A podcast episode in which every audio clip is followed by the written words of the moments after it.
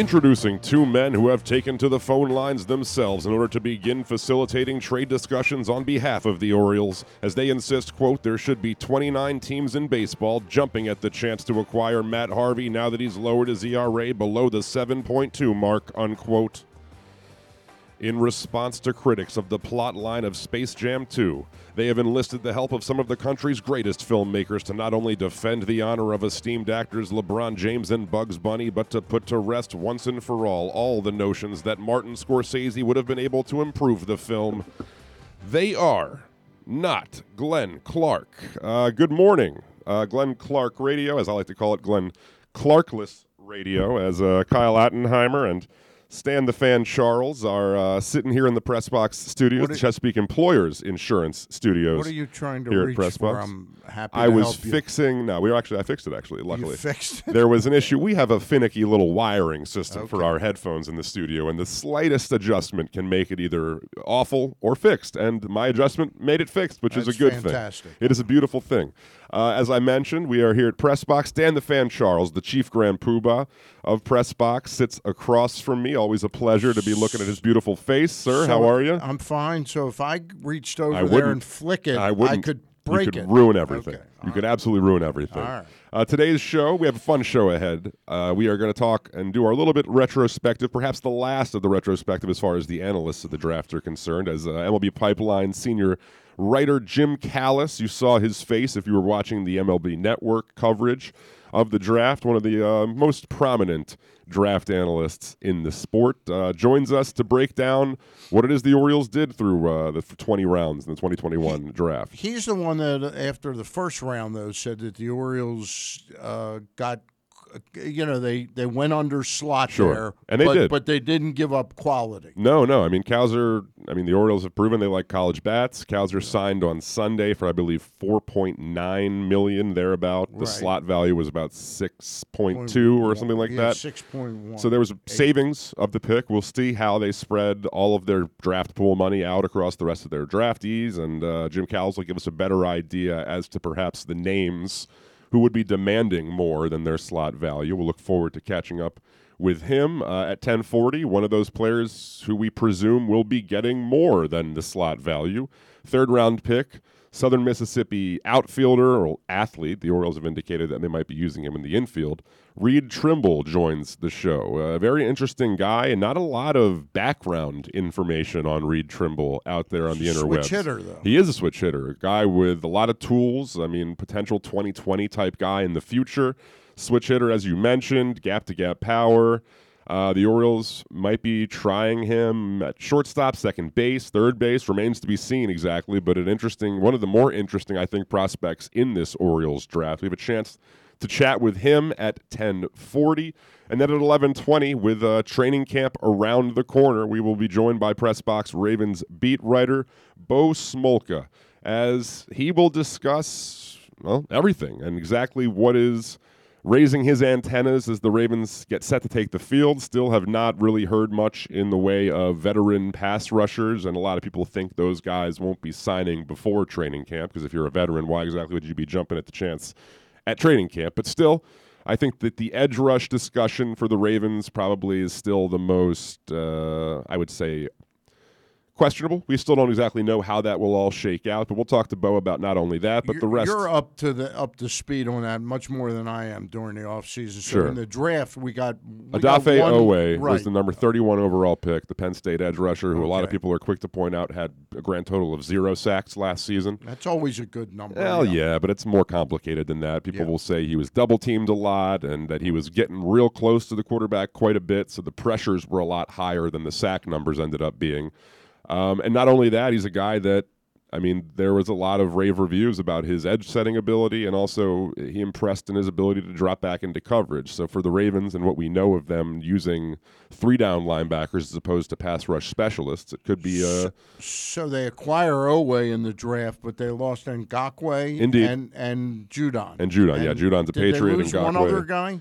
Uh, they brought back Tyus Bowser. Bowser is So, the guy that that, yeah. that they have high hopes. impressed last year, Yeah. of course. Uh, and speaking of Tyus Bowser, uh, this Sunday, July 25th, Celebrate the return to Ravens training camp with a crab feast featuring Baltimore edge rusher Tyus Bowser at Jimmy's Famous Seafood. Your $108 VIP ticket gets you the crab feast with Maryland steamed crabs, a buffet of Jimmy's seafood favorites, an open bar, and your VIP meet and greet and autograph opportunity with Tyus Bowser.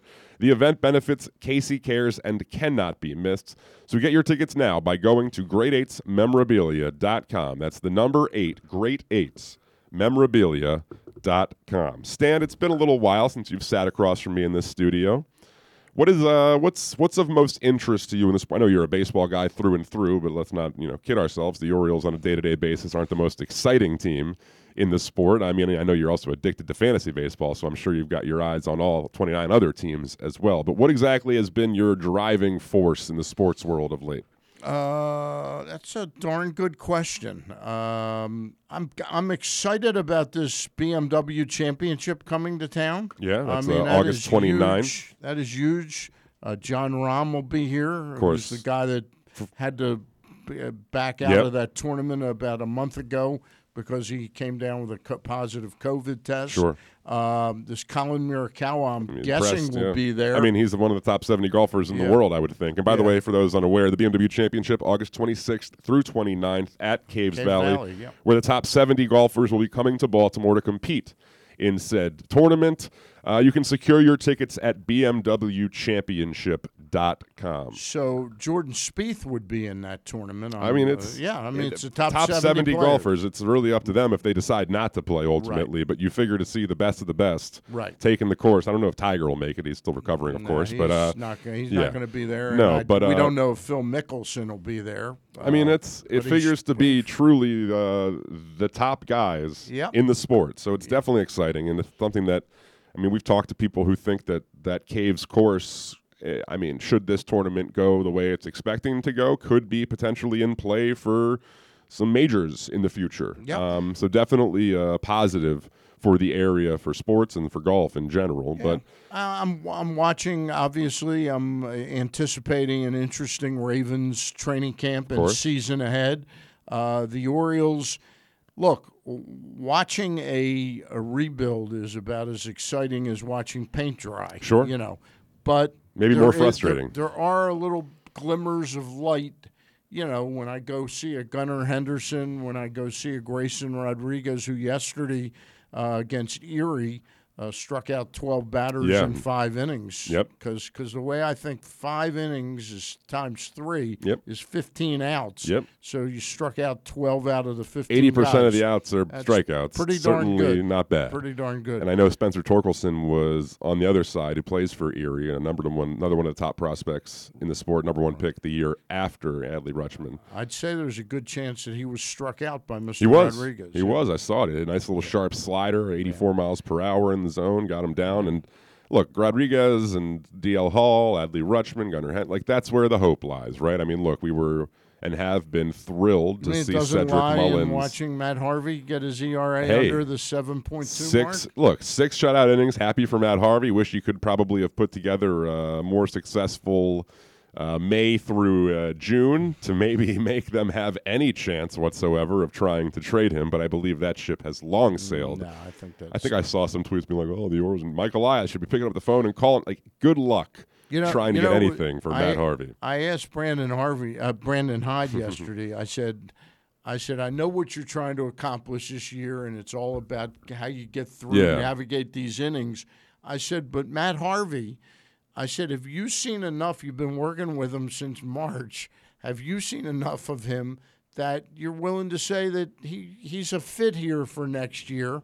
You know, and he wouldn't. come- He would. I bet- I he saw that on Masson. He said deferred to. that's a Elias. mike elias Yeah. sort of question probably It's a big question. i mean look so that means the guy's been basically horse crap, you know. That's for if if for if s- Matt Harvey has been given a rotation spot for 2022, we have some real problems here in Baltimore. Yeah. I would think and hope that, and I know you were very big on the idea that maybe they would take a look at a Collin McHugh last offseason, Yeah. and McHugh's been tremendous this year. There's no doubt, had he been in the Orioles uniform, he would be a prime trade candidate.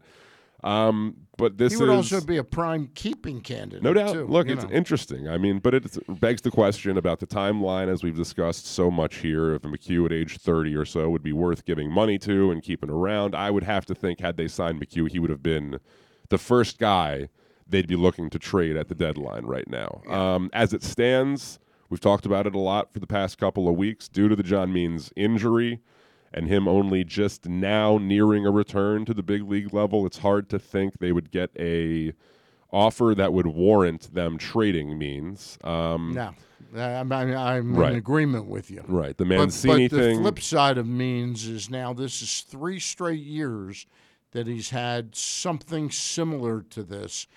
And when you talk about, and we certainly early in the season, we wanted to throw around that term, or the ace of the staff is Sure. John Means. well, he is. I've never met a, an ace that pitches so little. to be fair, though, he is right. Like by nature of the staff itself, sure, he might not be on a better team, but he, when he's healthy, definitely pitches But- better than I would say probably any starter we've ace, seen. In, but the term ace, i- i- wrapped up in that term, is Sure. the fact that he's out there every fifth day. I hear you. You know who's out there every fifth day? Matt Harvey. Harvey. he hasn't missed a start this year, but you just wish maybe they had gone a little better. with the.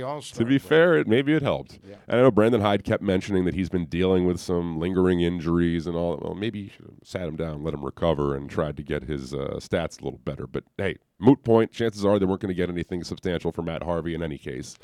Uh, I would best thing they can get for Matt Harvey or from Matt Harvey is about sixty more innings. yeah. Yeah, I mean, that's kind of where they are. We got to get through the season, and somebody's got to eat some innings. And Harvey, despite the fact that he maybe averages three per start, uh, will be a guy that will probably continue to take the ball for the Orioles, especially if he pitches the way he did yesterday. the the problem is now this kid Bradish, who Yeah. I'm interested. By the way, tonight uh, Ross Grimsley and I at six o'clock on Facebook Live, and then on the website PressBoxOnline.com, uh, you'll be able to see it tomorrow morning. We're going to interview Gary Kendall, the Sure. manager at Norfolk. That's been the one of the disappointing things in in the organization this year that Akin. Kremer, No who doubt. you had some hope would establish themselves No doubt. this year, have done very little at establishing themselves other than as suspects. No, I would say they are prospects. more more on the outside looking in than you would have any sort of hope ascribed to them. But but the really frustrating thing is two guys that you thought would be really about ready is this um, Michael Baumann. Yeah, Baumann. Baumann. Uh, I thought he would have the opportunity to have established himself, but an injury set him back. Mm-hmm. Uh, and believe he's still at Double A, that's right? Been he's he's been at Double A. I think he's up at Triple Okay. A. And now the name that's popping up is Kyle Bradish, one of the guys in the we Dylan got Bundy trade, Dylan yeah. Bundy trade. And of course, the Stan the Fan show with Ross Grimsley on Monday nights, and then of course Gary Stein and Stan on Wednesday nights. I know you'll have Terry Hasseltine from Maryland Sports on Wednesday. Those are always live at facebook.com slash pressbox sports and available the next day at pressboxonline.com. And they are brought to you by C3 American Exteriors. You can find them at c3america.com. Yeah, um, look, the Machado trade is a disaster, um, but it was a disaster all along when it took as long as it did to be Yeah, I mean, executed. you knew what you were fa- getting in fa- into. In fairness, it's not Dan Duquette's fault. No. It's the fault of the previous owner, Sure. uh, John uh, Peter Angelos, unwillingness that unwilling to to, give accept to- reality, Yeah, yes. exactly. And so Machado, with only half a year of team control left, they managed to get four or five guys in return that you never know when you get them, right? There was a chance Yusniel Diaz would be a player. There was a chance Dean Kremer, he looked like he was going to be a player for And a there little was while. a chance that Zach Pop would have Indeed. been a player. And ironically, I think it was uh, the Brave Breyvic is the one of the five that's playing best. It's just not in the Orioles system. Right. Um, yeah, no, it's looking like a net zero, and that sucks. It set the rebuild back extensively, and you know, there's always going to be a discussion about what if. If you had done it sooner, what could you have gotten in return? Because you see guys like Dustin May and Gavin Lux at the major league level for the Dodgers, and could you have pried one of them away? Gavin Lux not having a tremendous season in 2021, but the talent's still there.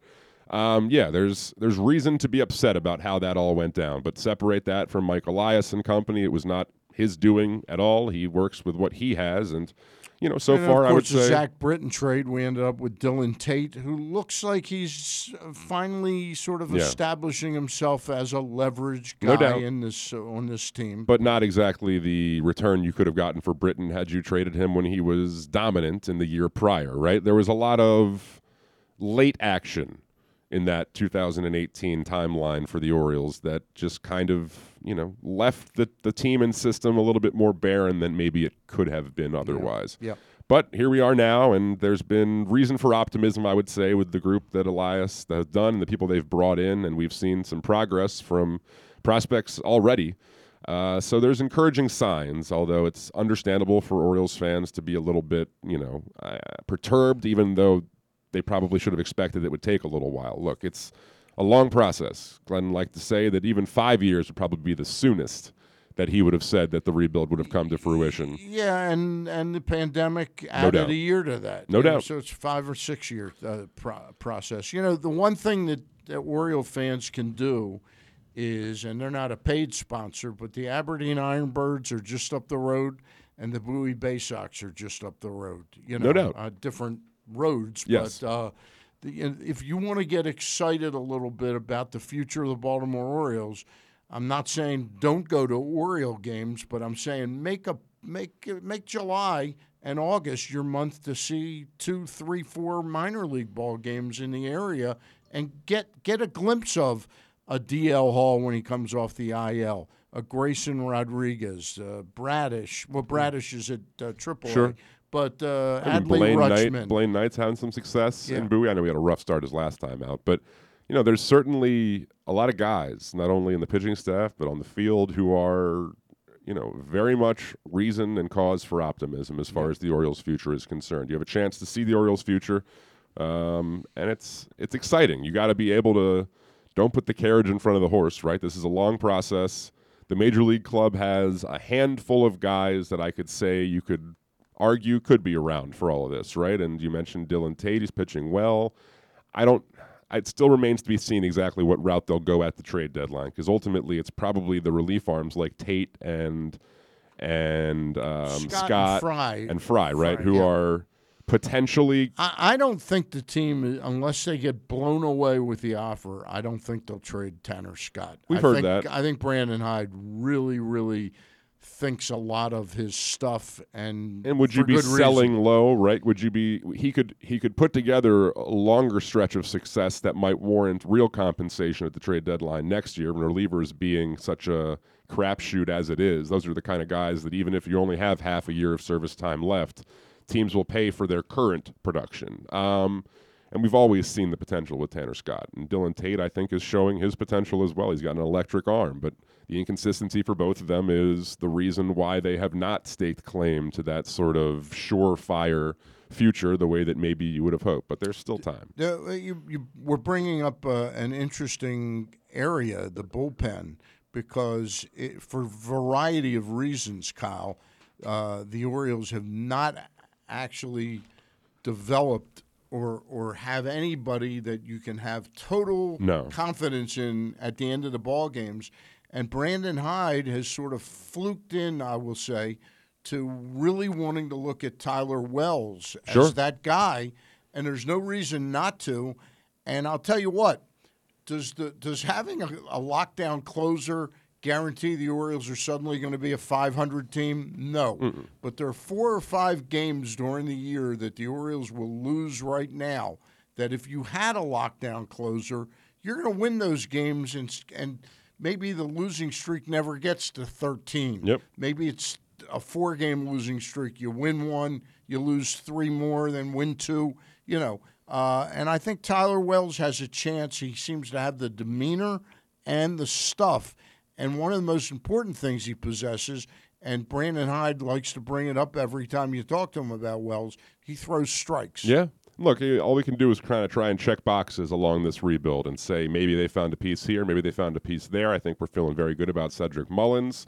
Mountcastle has shown enough at the plate to determine that I think we expect him to still be a part of all this. And as you mentioned, some of these bullpen arms have the opportunity to stake claim to a part of this. So it, it remains to be seen. It's going to be interesting. I think next year when we see some of the top names reach the major league level, we expect Rutschman will will find his way to the big league roster in 2022 as he should, right? He's and on a contending team, he would probably be up already. But there's uh, you know, I in, I interviewed Phil Phil Wrye, uh, who's the assistant general manager of the Bowie Bay Sox, and I interviewed him about three weeks ago, and he brought up a very interesting point about uh, Rutschman. Uh, if you tried to streamline or or fast track him to the big leagues this year, and baseball starts with a strike, and he's on the forty man roster, he wouldn't be allowed to play minor league baseball and I think that's a very uh, important point uh, that needs to be brought up with Rutschman. So I think the game plan for Rutschman, I do think he'll end up at AAA this season in about another three weeks or so. I think he'll end up at AAA, but I think. Uh, we have our guest on the line. we line. do indeed. Uh, one of our favorites. Uh, you see his work at MLB Pipeline. He's a senior writer there, and you also saw his face on MLB Network's draft coverage for the first round this well, Sunday bef- before last. I don't know. The days get away from me. He is Jim Callis, and he joins us here on Glenn Clark Radio. Jim, it's Kyle and Stan the Fan here in Baltimore. Thank you so much for taking some time for us this morning, sir. Oh, yeah, glad to be here. How are you guys doing? Hey, Jim, can I jump in and ask my question, uh, which is not an Orioles specific question? When when they announced the, the order of this year's draft last year, uh, they they it was said at the time. I remember that the commissioner reserved the right to alter the order of the draft if he saw some impropriety or something wrong with it. Do you think it's fair in this day and age that the Red Sox, uh, who routinely spend over $200 million a year uh, trying to put a winning team on the field, that they ended up picking in front of some rather poor teams? Well, I mean, I, I think one, I think his comment, honestly, was not so much about impropriety which which he does have the right to do. You know, they've taken away draft picks for you know the Astros haven't had picks in the last the first two rounds the last two years because sign stealing. But it was more he reserved that, that that was at the beginning. I think when they were negotiating stuff for the pandemic, right? That he reserved the right to uh, do something other than just base the draft order based on record, depending on how the season played out. And the way they, they the way they looked at it was when they rescheduled the season for 60 games, they played the full schedule, and you know because they played the full schedule, his decree was that the draft, like it always is, would be based on the schedule. And and yeah, I mean, look, what was last year a goofy year? Yes. did the Red Sox have the fourth worst record in baseball? Yes. Yes, they did. Yep. And so they should get the fourth pick. I, I don't see anything wrong with that. How, how's the player they got? How good is Marcelo Mayer? I think he's the best player in the draft. Okay. I mean, you know, it kind of worked out for them that the three teams ahead of him had different guys they wanted, and I mean, he was ranked number one on our list. I think he's the best hitter in the draft. I think he's the best defender in the draft. I think he's got potential 25 home run power um, that that worked out pretty well yeah, for Boston. Sure did. Well, let's hope he fails as a prospect here in Baltimore as Orioles fans. But Jim, uh, I want to talk about the guys the Orioles selected. Sure. Obviously, Colton Cowser in the first round. Not exactly a surprise based on what we've seen of Mike Elias and company favoring college bats and maybe looking to go a little bit under slot. Uh, do you think that it was? I mean, how low of a floor do you really think Cowser has for the Orioles? Well, I think he's got a high ceiling too. I, I, I think you know, he had one. I think he was one of the best college hitters in the draft. In a draft that was late on college hitters, to be honest with you, there, there just weren't very many good good ones. And you know, coming into the year, I think the questions people had about Cowser, and you know, you didn't have a, a Cape Cod league or anything to watch him last year to maybe answer some of those. Were how much power is he going to have, and how how quick is he really? And he entered the power. He hit 16 homers. He led the Southland Conference in home runs. He ran better. He was a consistent plus runner. He always had good instincts in center, so I think he's a definite center fielder. Um, so I think he's got a very high floor. I mean, I, I think this guy will definitely hit, and you know, I mean, I, I think you could have a guy who hits for average and, and hits 20 homers a year and, and plays a good center field. So, um, you know, uh, you know, yes, they, they look, they, they cut a deal. You know, he, he signed for you know about 1.3 million dollars mm-hmm. under slot. Mm-hmm. Um, you know, they, they they wanted to get an advanced college player, but also save some money to spend on later guys. And um, you know, I know Orioles fans are a little bit. Uh, I don't know if skeptical is the right word, but like concerned when that happens. You know, after last year with Kjerstad, and and got sick, which which nobody could foresee coming. But but Cowser's a good player. Like like he's a legitimate player. you know, he he might have gone top ten. You know, he definitely would have gone the upper half of the first round if he didn't go five. Jim, who's your comp on him? Who does he remind you of? Um, he's gotten comps to guys like like, like I guess Brandon Nimmo might be the best comp. Okay. Um, I think he might have a little bit more power than that. So then, obviously, you you mentioned there being somewhat of a dearth, maybe, of college hitters in this year's draft, and we saw Elias and company really prioritize the college bats at the early portions of the draft. Can you talk a little bit about the guys like Connor Norby, Reed Trimble, Rhodes out of Kentucky, and and do you think this was an example of them really kind of taking the opportunity to get the guys that they pegged as those best college bats? Oh, I mean, it looks like it. I mean, they obviously start off with, with, with four college bats, you know, you know, right to begin with. You know, Norby, you know, Norby was one of the better hitters in college baseball too. He hit 415 this year. Huge, you know, huge year for East Carolina. You know, I think you know the bat's a plus tool. I think the rest of it's pretty average. You know, he, he's kind of that offensive second baseman type. You know, Trimble was a a second year freshman who who kind of really came on late, got off to a slow start, wasn't getting much attention. Then all of a sudden, you know, really finished strong, led NCAA Division One in RBIs, hit hit seven homers in his final 12 games. He's he's a switch hitter. He's got solid raw power. He's a well above average runner. Um, 2020 potential guy played center field. He, he's played the infield in the past too. Like mm-hmm. I, I don't think they're necessarily going to try him there, but but you could if you wanted to. He's interesting, and then, and then Rhodes is another second year freshman out of Kentucky. And, and to be honest, he didn't have a very good year. I, I thought he had a chance if he had a good year to hit himself into the first round, and he didn't. He, he kind of got sold out for power, and, and it, it affected him at the plate. But I mean, you're looking at a guy who, who who should have the ability to hit for average with at least average power, and you know he's he's got plus speed. Like if you're running a 60, it doesn't play quite that fast on on, on the field. Okay. Um, you know, kind of a right field profile, but you know, four pretty interesting college bats to begin the draft right there. Where you mentioned they saved about 1.3 on Cowser, and they only took one high school player, you know, and I think Trimble is a guy that, of course, Rhodes as well are two guys that had college eligibility remaining, and so they're not necessarily the normal over slot types, but will probably get a little bit more than the slot value would indicate. Where do you think the bulk of their savings are going to be going in this draft class? That that's a very good question. I, I agree on Trimble and Rhodes. They, they, they both have two years of eligibility left. They're also both you know, Rhodes will be 21 in August, and, and Trimble is 21. So it's not like you have a ton of leverage. If you go back next year, you're 22, and, and those guys typically don't even get full slot. You know, if you're 22 years old, even if you have another year of, of eligibility remaining, and and frankly, Rhodes didn't have a very good year, so I, I can't imagine either one of those guys is going to be way over slot. Uh, to be honest, I, I think kind of what happened last year. The guy the Orioles hoped was going to be there at pick 41, where their second pick didn't get there.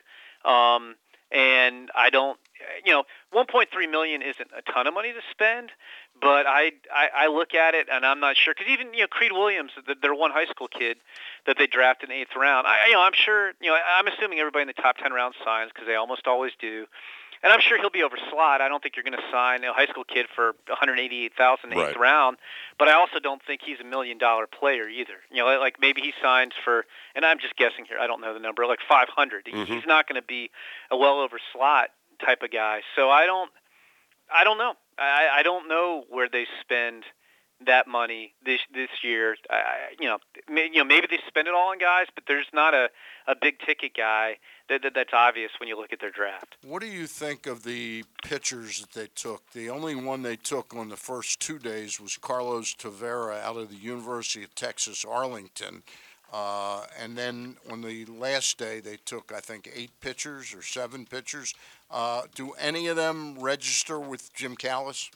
Um, you know, I don't think any of them are necessarily going to make our Orioles top 30 list right off the bat. Um, you know, just uh, you know because none of them were, were that high profile guys. You know, Tavera's okay, but yeah, I mean, none of these guys. You know, the, the strength of this draft is definitely in their bats. So then, I mean, the names I would say through rounds 11 through 20 that maybe are the most interesting, at least from my amateur opinion, are the 11th round pick Dylan Heid, the uh, Division two prospect, and then their 20th round pick, the JUCO kid Craig, who was committed to go to Ole Miss. Are are those guys who maybe could demand a little bit more than or are those more? I think you know, intriguing names that will be monitored throughout time. You know. I think more than the latter. I mean, Dylan Heid's 23 years old, so like, I mean, you know he's not going to command a, a huge bonus by any means. And and I'll be honest I, I don't know a whole lot about Craig but again he's already 21 years old you know as a junior college guy. So he he's not super young either. I mean if those guys want to play pro ball like they need to get going at their ages. You know I think the age matters less for a pitcher but Heid is 23 and age definitely matters to teams uh, position players. And Craig is already 21 and, and hasn't played at the division 1 level so, so let me just jump in and ask you a question because I I watch the Orioles every day, and the major league starting rotation is just a, a absolutely abysmal. Uh, and I'm not a genius for saying that. And then you look at names like Grayson Rodriguez and DL Hall, and maybe a couple of the guys they picked up in the Bundy deal, Bradish. But I don't see like this plethora of 20 names that we're going to get to hand pick five or six starters in three or four years. Is this a philosophy that Mike Elias and Sig Mejdal have that to not spend a lot of money in the draft on pitching? Um, I don't know if that's necessarily true. I mean, I don't know that there's really any organization that has 20 pitching prospects where you're going to get six good starters just hanging around their farm system. Mm-hmm. And I mean, I, I do think Grayson Rodriguez is, is arguably as good as any pitching prospect in baseball. Uh, DL Hall, you know, has a lot of promise as well, and there's some there's some other guys too, like you noted. I mean, it's hard to say. I mean, when he was in Houston, you know, the Astros had the number one pick three years in a row, and, and twice they spent it on pitchers. Now, neither one of those worked out very well for the Astros. Um, so, so maybe you know they're a little gun shy there. But no, I mean, like, like for instance, I mean, I, I think they wanted Jack Leiter out of Vanderbilt in this yeah. year's draft, and I, I think they would have picked Jack Leiter at five had he gotten there. Um, you know, I don't, I don't know. You know, looking at it, you know, who, who you know, they, I'm not privy to their board, so I don't okay. know who else they were looking at, say in in round uh, two when they took Connor Norby. I mean, you know, there were some high school pitchers. There was Jaden Hill from LSU, who's coming off Tommy John surgery. There's Ky Bush from St. Mary's, and you know they they, they like Norby better. You know, it, it's it, it's hard to say that that's a, that's a hard and fast philosophy after just a couple of years. And I overstated when I said yeah. they don't have 20 names, yeah. but I'm not even counting 10 names. You know, in other words, you get Grayson Rodriguez, DL Hall, and maybe Baumann as and Bradish. That's four. If one of them gets hurt, you're down to three. You know, and uh, it's just uh, I really was disappointed that they're not getting the pipeline of pitching further well, well, that's it. I mean, I, I understand where you're coming from. You know, I mean, like I said, I mean, Rodriguez is one of the best pitching prospects in baseball. That that said, I, I don't think you can force it. You know, if your board's set up and you think the hitters are the best guys on the board, you should take hitters. When when you start drafting for need or for okay. a particular demographic, I think that's where you get yourself into trouble. Now, mm-hmm. you know, look, we can debate you know, should they have taken Kjerstad last year? Or, you know, maybe they should have gone in a different direction. And that one's tough because he got sick. And, sure. and you can argue this year, should they have gone Norby? I mean, not Norby. Should they have gone Cowser in the first round, or, or, Rocker, should they have yeah. maybe paid full slot and and mm-hmm. tried to get Kumar Rocker, right. perhaps? Um, you know, I don't think they were on Rocker, and I, and I don't think there were really teams in the top five who were on Kumar Rocker, even though he's obviously pretty famous. It's just, you know, you know, I'll be curious to see how this plays out over the next couple of years. Because you're right. I mean, the, the larger point is correct. They, they are going to have to come up with pitching. You know, they they've made a couple of trades to try to add some pitchers, but you know, right now, if you're looking at their path back to contention, you know, and just noting the attrition that comes with pitchers, they're a long ways off from having yeah. that, that that rotation of the future in place. Do you think? I mean, look from what we know about Elias and Sig Mejdal and company, and how much they really, I think, trust their model when it comes to scouting prospects. How much of an impact do you think the pandemic and losing out on a year of data for high school kids and for even college guys played into, I think, their maybe risk averse approach here? Yeah. Um, I don't know too much. Cause, like on the high school side, you really didn't lose data. There were there were the showcase circuit was was pretty much business as usual last summer. So so I think on the high school guys, you kind of had you know what you would normally have on that on that class.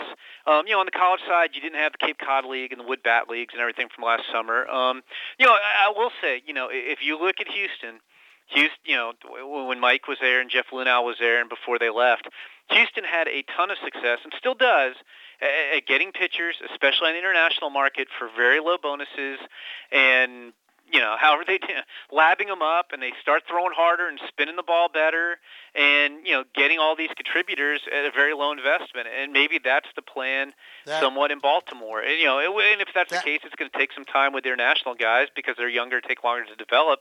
But but and again, I, I haven't talked to Mike about this, but maybe the thinking is that look we can develop pitchers, you know, if we get the raw material and we don't have to go out and spend a bunch of money to, to find them because that's what they did in Houston. Uh, you know that that makes sense in in terms of a, a, philosophy. You know, because the Latin players, you can spend seventy five thousand dollars on ten guys.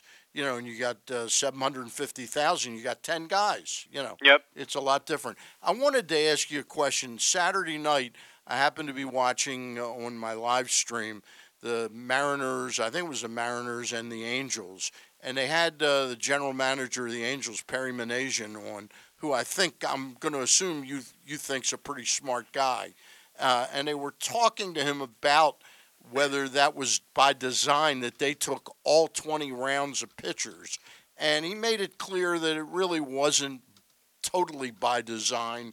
But what do you think of that? Well, one, you don't take 20 pitchers in a row by accident. So like it might not they might not have begun the draft with saying, "Hey, we're going to take 20 pitchers," but they clearly were targeting pitching. And their, and their no system is very thin on pitching. Again, I don't I, I don't love I mean, I don't love it. I mean, I like some of the guys they got. I don't love it from the standpoint of the draft is hard. In a typical draft in a normal year, there's maybe 30 or 40 good players in the whole draft. I mean, there, there's a lot more big leaguers, and there's guys who might have a career year. But if you're talking about guys who are going to give you consistent value, there's, there's 30 or 40 of them. There aren't many. So if you go in and say, oh, well, we're just going to draft 20 pitchers, well, you're eliminating, you know, let's say half of the good players in the draft are hitters. Well, you've eliminated half those players. You just make it tough. I, I I like a lot of the arms they got. They got some good arms, but and they needed arms, so I'll give them that. I, you know, as an overall philosophy, I, I don't love it. like to me, you got to take. I mean, and yes, you have to consider the bonus pool, but but you have to. You you should take the best player available, however you evaluate them.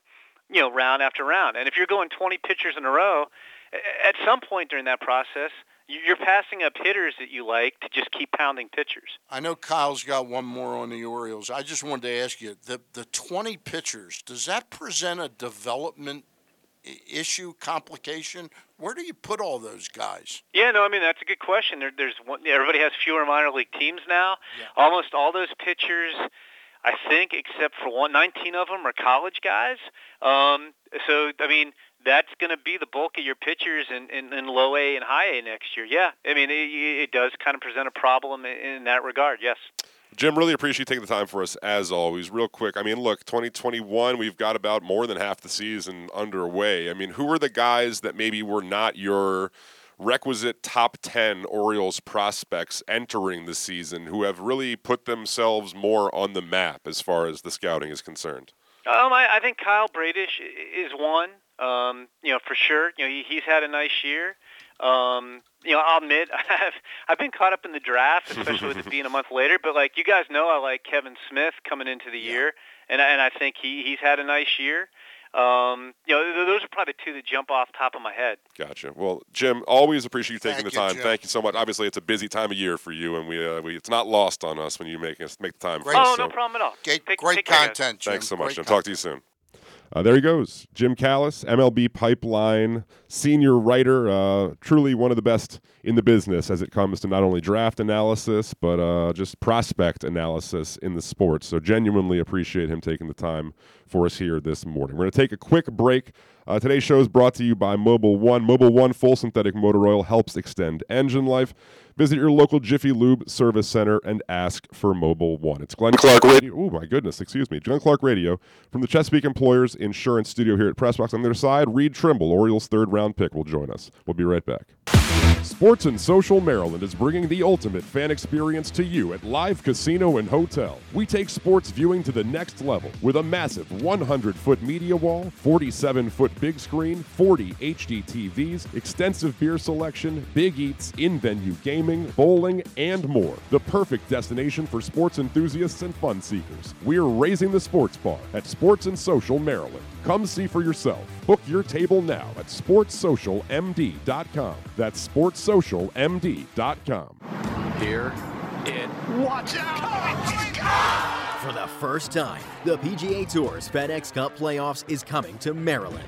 The top 70 players in the world converge on Caves Valley Golf Club for the 2021 BMW Championship, August 24th through 29th, 2021. Baltimore's iconic and challenging course provides the perfect test as the playoffs heat up. Tickets are now available. Don't miss your chance to watch the drama unfold. Visit BMWChampionship.com today.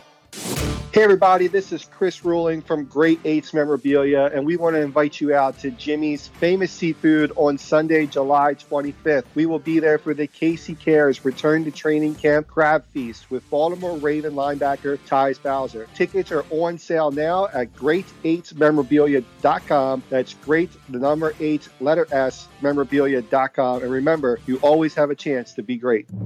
Redefine your skills, inspire change, make a difference. The Army offers the new generation of youth the ability to be part of something bigger than themselves, while also improving who they will become individually. Soldiers have the ability to impact the world in many different ways. The Army supports humanitarian missions ranging from the COVID 19 response to natural and man made disasters. Visit goarmy.com forward slash Baltimore. The journey begins on remote mountain farms and plantations in the lush tropical regions of countries like Colombia and Brazil, where the best coffee beans are grown. The beans are harvested by hand, carefully sorted, bagged, shipped, and finally roasted. And the journey ends as your cup of rich, flavorful Royal Farms coffee, the freshest and best coffee in the world. Real fresh, real fast. Royal Farms.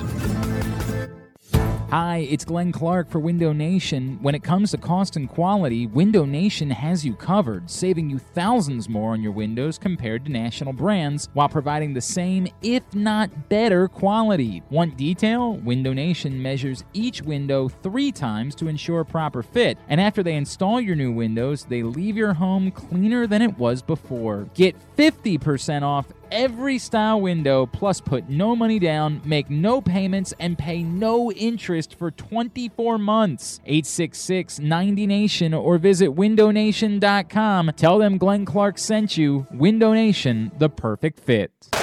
The latest edition of Press Box is available now. On the cover, Thomas Kendziora profiles University of Maryland quarterback Taulia Tagovailoa and his chance to deliver the Terps to Big Ten prominence this year. Also inside, Bo Smolka breaks down the Ravens' offensive line, a look at Coppin State's Olympic connection, and much more. Press Box is available for free at over 500 area locations, including 60 Royal Farm stores. And you can always find the entire edition, as well as the best daily coverage of the Orioles, Ravens, and Terps at PressBoxOnline.com. URL. You are listening to Glenn Clark Radio, Radio at glennclarkradio.com.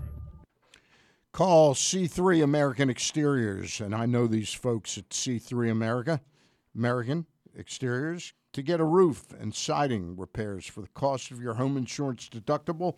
Don't let the insurance industry get one over on you. Call C3 at 410 401 9797 or go to c3america.com for a free analysis.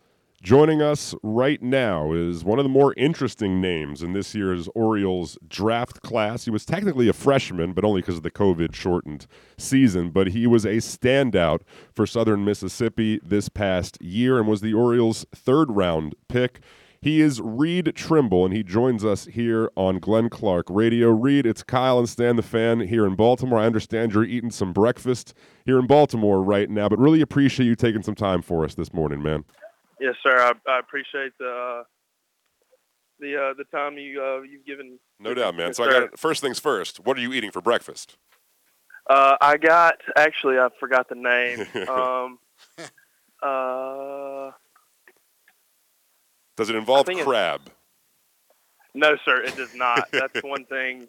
Uh, Is it like an oat? Is it me like an oatmeal thing?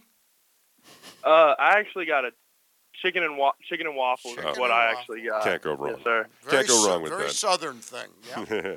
Oh yes, sir. So Reed, I was doing some research on you. Um, a Mississippi kid, you were raised in Oxford before tra- moving over to Jackson, and there's really not a whole lot of of information out there on the internet about you. You were kind of a low profile kid coming out of high school. I know you originally were committed to Pearl City Community College before switching over to Southern sir. Mississippi. Can you talk a little bit about your background, uh, what went into your ultimate choice to go to Southern Mississippi, and uh, just how you got to this point right now? um, you know, I wanted to play uh, with the best and against the best, and uh, you know, I actually had a friend. Uh, his stepdad played with Coach Kaye at Southern Miss uh, when they were in college, and and uh, he got me. He got Coach Kaye to come uh, watch me, and so I mean, when a really good uh, top 25 program every year comes and, and offers you a scholarship to play baseball, then I mean, why wouldn't you take it? You know, and and uh, and rather than going to a, a junior college, but um, you know, it it was just uh, an awesome awesome time. You know, um, I uh, yeah, I mean, it's just. I, I, I really enjoyed it, and I'm sorry if it's loud. I'm, No we're eating worries. outside. I apologize. That's all right. All good, man. It comes with the nature of interviews, right? Hey, so I watched after you guys were unfortunately right bounced from the Oxford Regional against Ole Miss. Uh, you got pretty emotional when you were talking about um, how much you enjoyed playing with your teammates, and it could tell it was like visceral how how affected you were by the season coming to an end earlier than it did. Um, how much how much fun did you have at Southern Mississippi? And it seems like you're a guy that you, you beamed kind of smiling the most when you got a chance to talk about your teammates, not about yourself. Is that the kind of player that you are? Uh, that's that's the kind of player I want to be. Um, you know, my my teammates. You know, you're not going to go anywhere, especially in this sport, without you know teammates and having good relationships with them. And you know, I, I want to be you know the best teammate I can be, and if that's you know batting first or or not playing, uh, but being the first person to pick somebody up, you know, that's what I want to be. I want to be the best teammate I can be. Um, you know, I had the best two years, I guess, uh, depending with COVID, uh, year and a half, two years that I could have ever asked for. You know, I made the best of friends and uh, that I could ever ask for, and just really blessed to uh, have that opportunity. You're listening to Glenn Clark Radio, and we're live in the Chesapeake Employers Insurance Studio, and we're talking to the Orioles' third round pick, Reed Trimble. Reed, I note on here that you are a switch hitter. At what age did you pick up switch hitting? Are you naturally a left handed hitter or a right handed hitter? And how is the breakdown on how you hit both ways? So I don't really know if um, natural left or right. My dad said um, the first time I ever picked it up, picked up a baseball bat, was uh, was I picked it up left-handed. Um, Okay. and then if you know me, you know how I'm a perfectionist. Uh, um, I'll, I'll get frustrated from time to time, you know, if I get out and stuff, and it makes sense that, you know, I was in t-ball and hitting left-handed, and I wasn't getting hits. I was hitting it right at people, and uh, you know, I, I switched to right-handed, and then uh, hit right-handed until I think I was about nine or ten, and um, playing pepper. Uh, I just playing pepper in the backyard with like a couple of my buddies. Uh, realized I wasn't too bad at playing left-handed because you know you had to go opposite side. You know nobody was allowed to hit it over the fence. So and uh, so I, I just roll rolled with it from there. Are you aware of uh, Orioles center fielder Cedric Mullins and his experience as a switch hitter and then giving up right-handed aspect of uh, switch hitting? Are you familiar with that story? Um, I've seen, I've actually seen uh, baseball cards and like pictures of him hitting right-handed. Right, he or- was t- he and, was like, absolutely right-handed. He was absolutely terrible right-handed, and finally this year, at the age of like 26, he just said, "You know what? I'm going to go back to just being a left-handed hitter." and he's hitting left-handers at And a really all-star. good clip. Yeah, he's an all-star. That's awesome. I, I mean, I I thought it was like misprinted pictures or something like that. Right. Honestly, I, I I saw it and I was like, it's not Cedric Mullins. He's not a right-handed hitter. so But- you're I did not know that. No, sir. you're a kid who obviously had, and you still do, right? Have negotiations are ongoing. Nothing's set in stone quite yet, but you had the opportunity as a draft eligible freshman or soft, however you want to call it, because of COVID, to return back to Southern Mississippi. And in the post game interview after Game Seven there against Ole Miss, you kind of indicated that you'll you'll you'll do a little praying, you'll try to figure out exactly what's best and go from there. Did you have an idea that that you would hear your name called on draft day as early as you did, and then walk me through your emotions when you did hear the Orioles call your name there in the third round? Um, you know that that whole day was, you know, it was it was pretty uh pretty hectic. Uh, some teams that um that I had talked to the most, you know, I didn't talk to that much that day, and then uh, actually the Orioles. I mean, um, they I didn't I, I filled out like a questionnaire and and uh, and and saw some things um and about them and like what we do here and uh you know, they didn't really talk to me as much as like other teams did. And when my my advisor called me, he said uh, James Covington. When he called me, he uh, he said Orioles next pick. I, I was like, what? Like, are you serious? Like, what are you talking about? He's like, Orioles next pick. Are you in or you out? And I said, I'm in. Like, I mean, I'm in. And you know, it was. And then as, as that happened, you know, the emotions of you know, one of my dreams has been fulfilled, and uh, you know, I still got others to work to. Um, but uh, you know, hearing my name called out was uh, was really awesome, and you know, uh, just what a blessing it has all been this whole journey. Uh, I wouldn't change it for anything, and it's just a lot of emotions, but happiness is probably the biggest one. Reed, where where do you profile yourself? I'm not talking about talking to the Orioles or talking to your manager. Where do you think you fit defensively?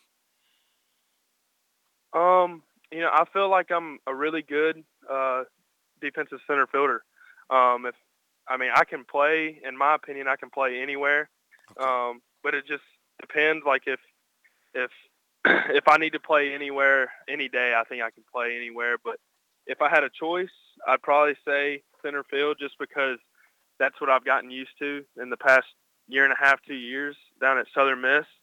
But I don't think it uh, take too long to get back in the swing of things at the infield.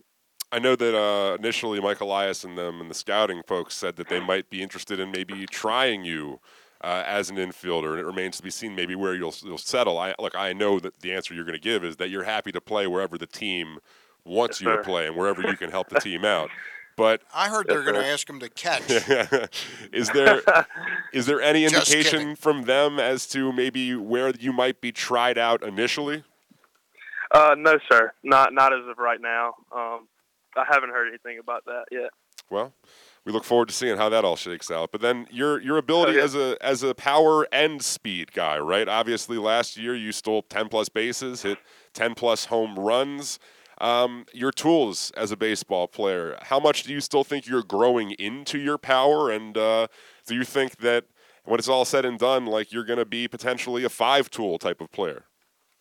Well, I, I really think I still got a lot a lot of ways to go. Um, one of the main uh, things people had down on me in this year's draft was my swing and miss. You know, and I, I think that um, swing and miss and like swinging at balls and strikes that just comes with maturity and, and trusting my approach. And when I trusted my approach and when I when I really understood, um, you know, I didn't strike out as much. And so I, Reed, you there? Uh, we lost you for a second there. You- Can you hear us? Yeah, sir. All right, I Uh, think we're yeah we're getting I you back can now. Yeah, yeah, no, no, all good, all good. We lost you for a second, but you're back. Reed, let me ask you a question to follow up on that. You you sound like a baseball player, somebody who's very passionate about the game of baseball. What what is it about the game you love so much, and has it been that way since you were a little kid? Um, yes, it has. It's always been a dream of mine from, from since I've can first ever remember uh, to play and and to get drafted and then to play in the MLB. And uh, you know, um, from being told in in like second grade uh, when you put your uh, what you want to be when you grow up, and I said a baseball player, and being told that um, you know that's not realistic enough, pick something else. And uh, so, I, and I just want to, you know, not necessarily prove everybody wrong, but prove me right, you know, and, and do something that I really want to do. What is it about the game you love so much? Honestly, um, I think the ups and downs is what I love so much because this game is so beautiful. I mean, it'll humble you so quickly, and you know you can be the best baseball player in the world on the planet for five straight games and be the worst one for ten straight games. Right.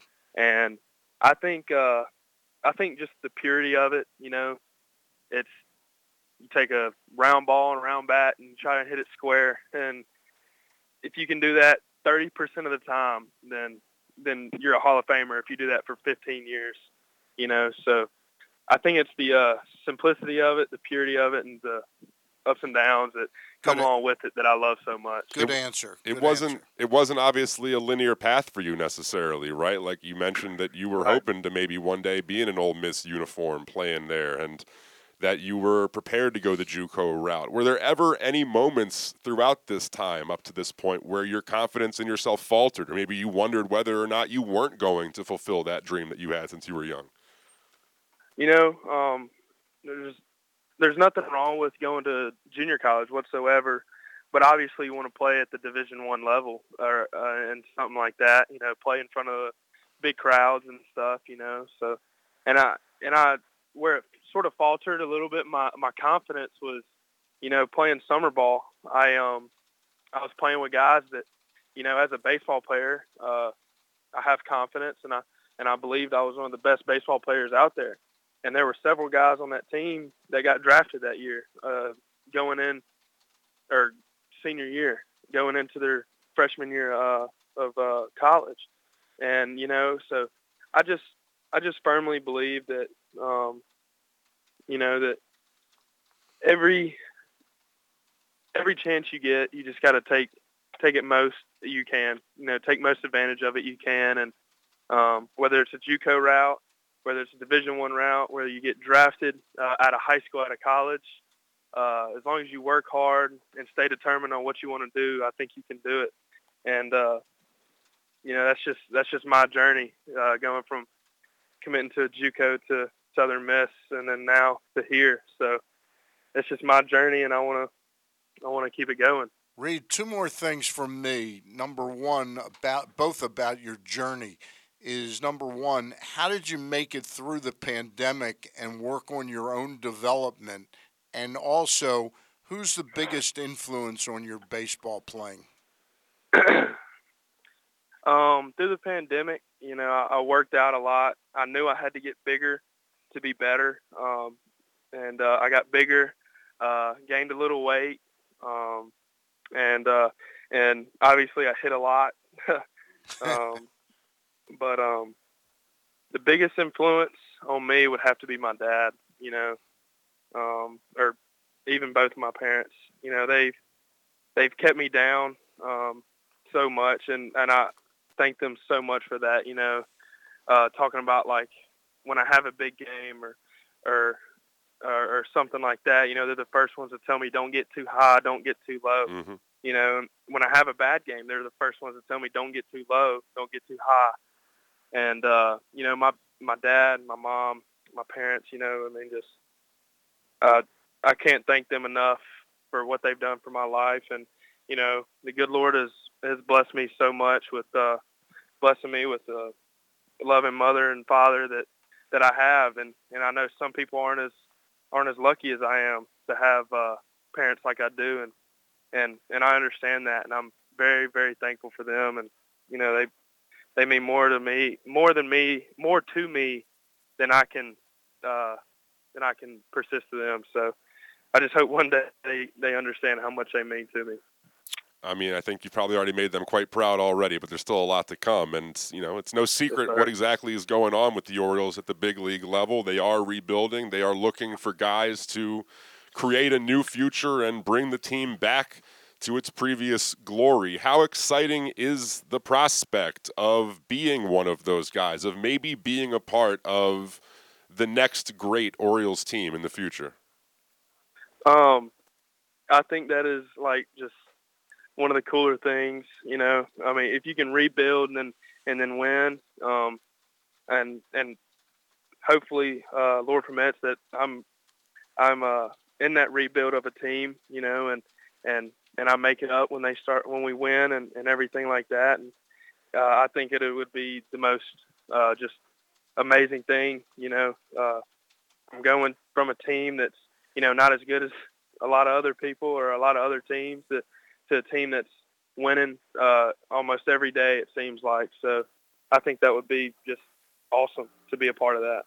No doubt, man. Looking forward to watching you progress. Tell us a little bit about yourself off the field. Like when Reed Trimble has a Friday night to himself, no baseball games to play. Where, what, what are you going to be doing? And, and do you Friday have night brothers? And do you have? I'm sorry, Reed. I'm jumping in. I'm Stan. ahead. Do, do you have brothers Yes, and sir. sisters? Yes, sir. I do have a sister. Uh, Okay. She, I have a 24 year old sister. So then, what is it that you like? Even you know, sister aside, if you're just hanging out with your buddies in college on Friday night and you don't have anything to worry about, what what are you up to? Um, it really depends on on the time of year. Uh, if it's if it's cold outside, hopefully, uh, I'm hopefully I'm in bed so I can go get up and hunt in the morning. Um, uh, but when it's hot, you know, I just we love to hang out. We we'll go to each other's houses and and just do whatever and just be close to each other and get just have more time to spend with each other. Really, uh, when we meet up with the rest of the team and stuff like that. But just depends on what time of the year uh, it is. So if it's cold outside, hopefully I'm in bed. What's the longest amount of time you've spent in a tree hunting? Longest amount of time, um, probably I don't know. Uh, I've been a couple times about uh, from one to about six or one to about five thirty. Uh, uh, 12 to about 5.30. I, I, I'm not a type of guy that goes out there and sits all day because I get too hungry. But uh, but I, I got to get down, whether I go in the morning or whether I go in the afternoon. I got to get down and get some food in me. Is there one dish that you're making sure you have your mom or dad send up to you once you get uh, around Baltimore that make sure you don't go without it? Um, if my mom can make some Oreo pie, and, Okay. and hopefully she hears this, if my mom can make some some of her Oreo pie and then send it up here, uh, that would be the best thing I could ever ask for. That'd be my favorite thing ever. Have you ever eaten steamed crabs, or do you have you had crab cakes? I have never had crab cakes or steamed crab. Well, Or I, you're I, in store for something. I good. imagine you have the opportunity sometime soon to uh, make sure that's Yes, no longer the case, and I'm sure you will be a happy camper once you do. Yes, sir. Reed, uh, we really appreciate you taking the time for us, man. Congratulations on hearing your name called, and we're really excited to watch you progress through the Orioles system, and uh, look forward to catching up sir. with you soon. All right? Yes, sir. Thank you all for having me. God Absolutely, bless. man. Take a good one. There he goes. Reed Trimble, Orioles third round Really pick. nice- nice Impressive kid. young kid, Very no doubt about it. Uh, excited to see him progress, and uh, I think there's a lot of cause for optimism about his skills and what he might be able to bring to the Orioles as time goes on. Uh, clearly, a kid who loves baseball, got his head on his shoulders pretty straight, and uh, fun to talk to. He's got some personality, some nice Southern charm to him. Uh, excited to see what he could become for the Orioles as the seasons go on. Like, loved his answer on what he loves about the game, the ups and Yeah. downs. I don't think you hear a lot of people accepting of that the Yeah. game is is like a roller coaster No doubt. ride. No doubt. Very few people can just stay up the whole time, and you got to be able to handle those downs if you're going to ever be a great baseball player. But he's I'd like to see you go out hunting with him. yeah, I mean, I don't never Go up hunted in a in my tree for life. five or six yeah, I hours. mean, look, if that's if that's what it takes, I'll do it. I will be the one. Now, is that 1.30 in the morning? I think he meant in the afternoon. I afternoon. think he seemed to indicate that he's not going to be spending 10 hours out there on the uh, hunting blinds waiting for a deer to come across his sight. But uh, it doesn't surprise me, being a Mississippi kid, that that's one of the things he enjoys to do in his free time. Uh, good stuff. Enjoyed chatting with Reed Trimble and look forward to making that connection down the line as well. Uh, before we take our next break, we are in the Chesapeake Employers Insurance Studio here at Pressbox as we enter the 11 a.m. hour. Today's show is also brought to you by Window Nation, and right now, Get 50% off all styles of windows, plus put no money down, make no payments, and pay no interest for 24 months. Call 866 90 Nation or visit windownation.com. Tell them Glenn Clark sent you. Window Nation, the perfect fit. Kyle Ottenheimer, Stan the Fan Charles, Glenn Clark, Radio. We will be right back. Glory Days Grill's popular summer seasonal menu is back with favorites like their Very Berry Salad and Smoky Thigh Wings. It also features the all new Shrimp Po' Boy, crispy fried shrimp on a freshly baked sub roll with lettuce, tomato, and a house made spicy remoulade. Other delicious items include a 12 ounce New York strip steak, the barbecue chicken bowl, barbecue ribs, and Smoky Thigh Wings combo platter, zucchini fries, and a key lime pie. All of these meals pair well with Sam Adams Summer Ale or their anniversary IPA brewed by Devil's Backbone. Glory Days Grill is hiring all positions. Want to work for a great family oriented company known for their commitment to the community? Stop into one of their restaurants and speak with a manager. Management opportunities are available. The Olympics start soon. Stop in and watch the games at Glory Days Grill. Every child who dines at one of their restaurants during the Olympic Games will receive a gold medal. Find out more by going to glorydaysgrill.com. C3 American Exteriors is the area's best and most trusted roof and siding specialists. C3 is also an insurance adjuster's worst nightmare and a homeowner's dream come true. With all of the bad weather, chances are you have some roof and siding damage. Call C3 American Exteriors now to get your roof and siding repairs for the cost of your deductible. Don't let the insurance industry get one over on you. C3 guarantees a 48 hour rapid response. Call 401 9797 or go to c3america.com for a free analysis. The Toyota Tacoma comes in a wide range of models and trim lines. You can choose the perfect Toyota to reflect your unique personality and driving habits. Check out buyatoyota.com for deals on new Tacomas from your local Toyota dealer today. Baseball is back in full in 2021, and the Bat Around has got you covered from bell to bell. Hi, I'm Paul Valley, and you can catch me along with my co-host Zach Goodman every Saturday morning from 10 to 12 on the Bat Around right here at Press Box Sports. We'll break down every win, every loss, and everything in between, plus tell you who we take to rake each week as the Orioles look to get back in the hunt and bring competitive baseball back to Baltimore. Catch us at PressBoxOnline.com slash the Bat Around or at Facebook.com slash PressBoxSports. That's the Bat Around every Saturday morning from 10 to 12 right here at Press Box It takes time to get rich, flavorful coffee beans from the lush mountain regions of Colombia and Brazil to Royal Farms. But less than a minute to get yourself a delicious hot cup of the finest and freshest coffee in the world. Because Royal Farms' new Swiss made coffee machines grind those rich, flavorful coffee beans and brew them one magnificent cup at a time. It's why Royal Farms makes the freshest and best coffee in the world. Real fresh, real fast. Royal Farms.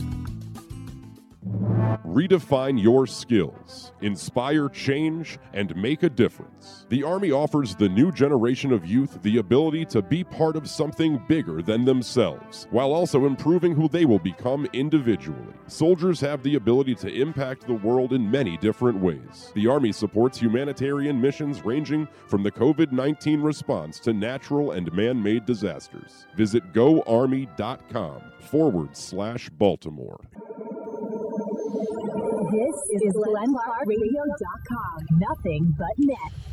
And we are back. Glenn Clark Radio, Kyle Ottenheimer, Stan the Fan, Charles. Today's show is also brought to you by Sports and Social Maryland, and they are bringing the ultimate fan experience to you at Live Casino and Hotel. They take sports viewing to the next level with a massive 100 foot media wall, 47 foot big screen, 40 HD TVs, extensive beer selection, big eats, in venue gaming, bowling, and more. It is the perfect destination for sports enthusiasts and fun seekers. They are raising the sports bar at Sports and Social Maryland. Come see for yourself. Book your table now at sportssocialmd.com. That's sportssocialmd.com. So, going to get to a few questions from our listeners. Paul from OB Lando. Earlier in the show, when we were talking about, of course, the Manny Machado trade, he asked, uh, where do you rank the Machado trade in O's history of bad trades? Does Dean Kremer need to get sent down to Bowie to try to rebuild confidence, or just maybe check him out and maybe see if he can stick in the bullpen? Obviously, he is struggling mightily at AAA. Um, hard to say about the rankings of bad trades. You have to understand kind of the context of the trade itself. You can you can be upset, I think most upset with when the trade was executed, right? And understand that the odds of them getting a king's ransom were slim to none when they traded Machado when he did. Um, obviously, it's incredibly disappointing that none of the guys from that trade appear likely to be major league contributors. Kremer perhaps had the most hope entering this year, and as you mentioned, Paul, he's struggled mightily at both the major league and AAA level.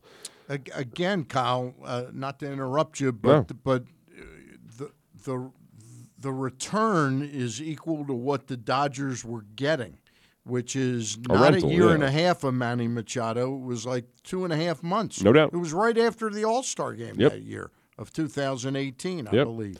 Uh, so if the Dodgers were going to get a full season and a half out of Manny Machado, clearly the return If this was what they got back in that context, yeah, then it would be an absolutely Right. horrible trade. I think Dan Duquette did as good a job as he could, Mm-hmm. given that he, he was restrained from trading him, and he was also restrained from trading Zach Britton. No doubt. And I mean, you talk about Kremer. I mean, look, he led the Eastern League in strikeouts uh, in the year he came over from the Dodgers. Um, there was a lot to like. I think that they have to consider maybe a double A demotion. I, it worked for Cedric Mullins. That's often more the exception than the rule. You don't see a lot of guys moving back multiple levels at the minor league level and then reclaiming and finding success in the future, but it seems like whatever it is they're doing with Dean Kremer right now isn't exactly working. So they might want to try and pull out all the stops and see if they could find something. you know? Well, you know what what mostly isn't working for Dean Kremer, in my opinion, Mhm. and I haven't watched any of his minor league games, but with the stuff he's got, the fact that he's struggling at AAA means he's it's all up here. It's a lot of that. he's like he's like overwhelmed with how he's blown his chance, and each time out now he's getting more and more self doubt about right now.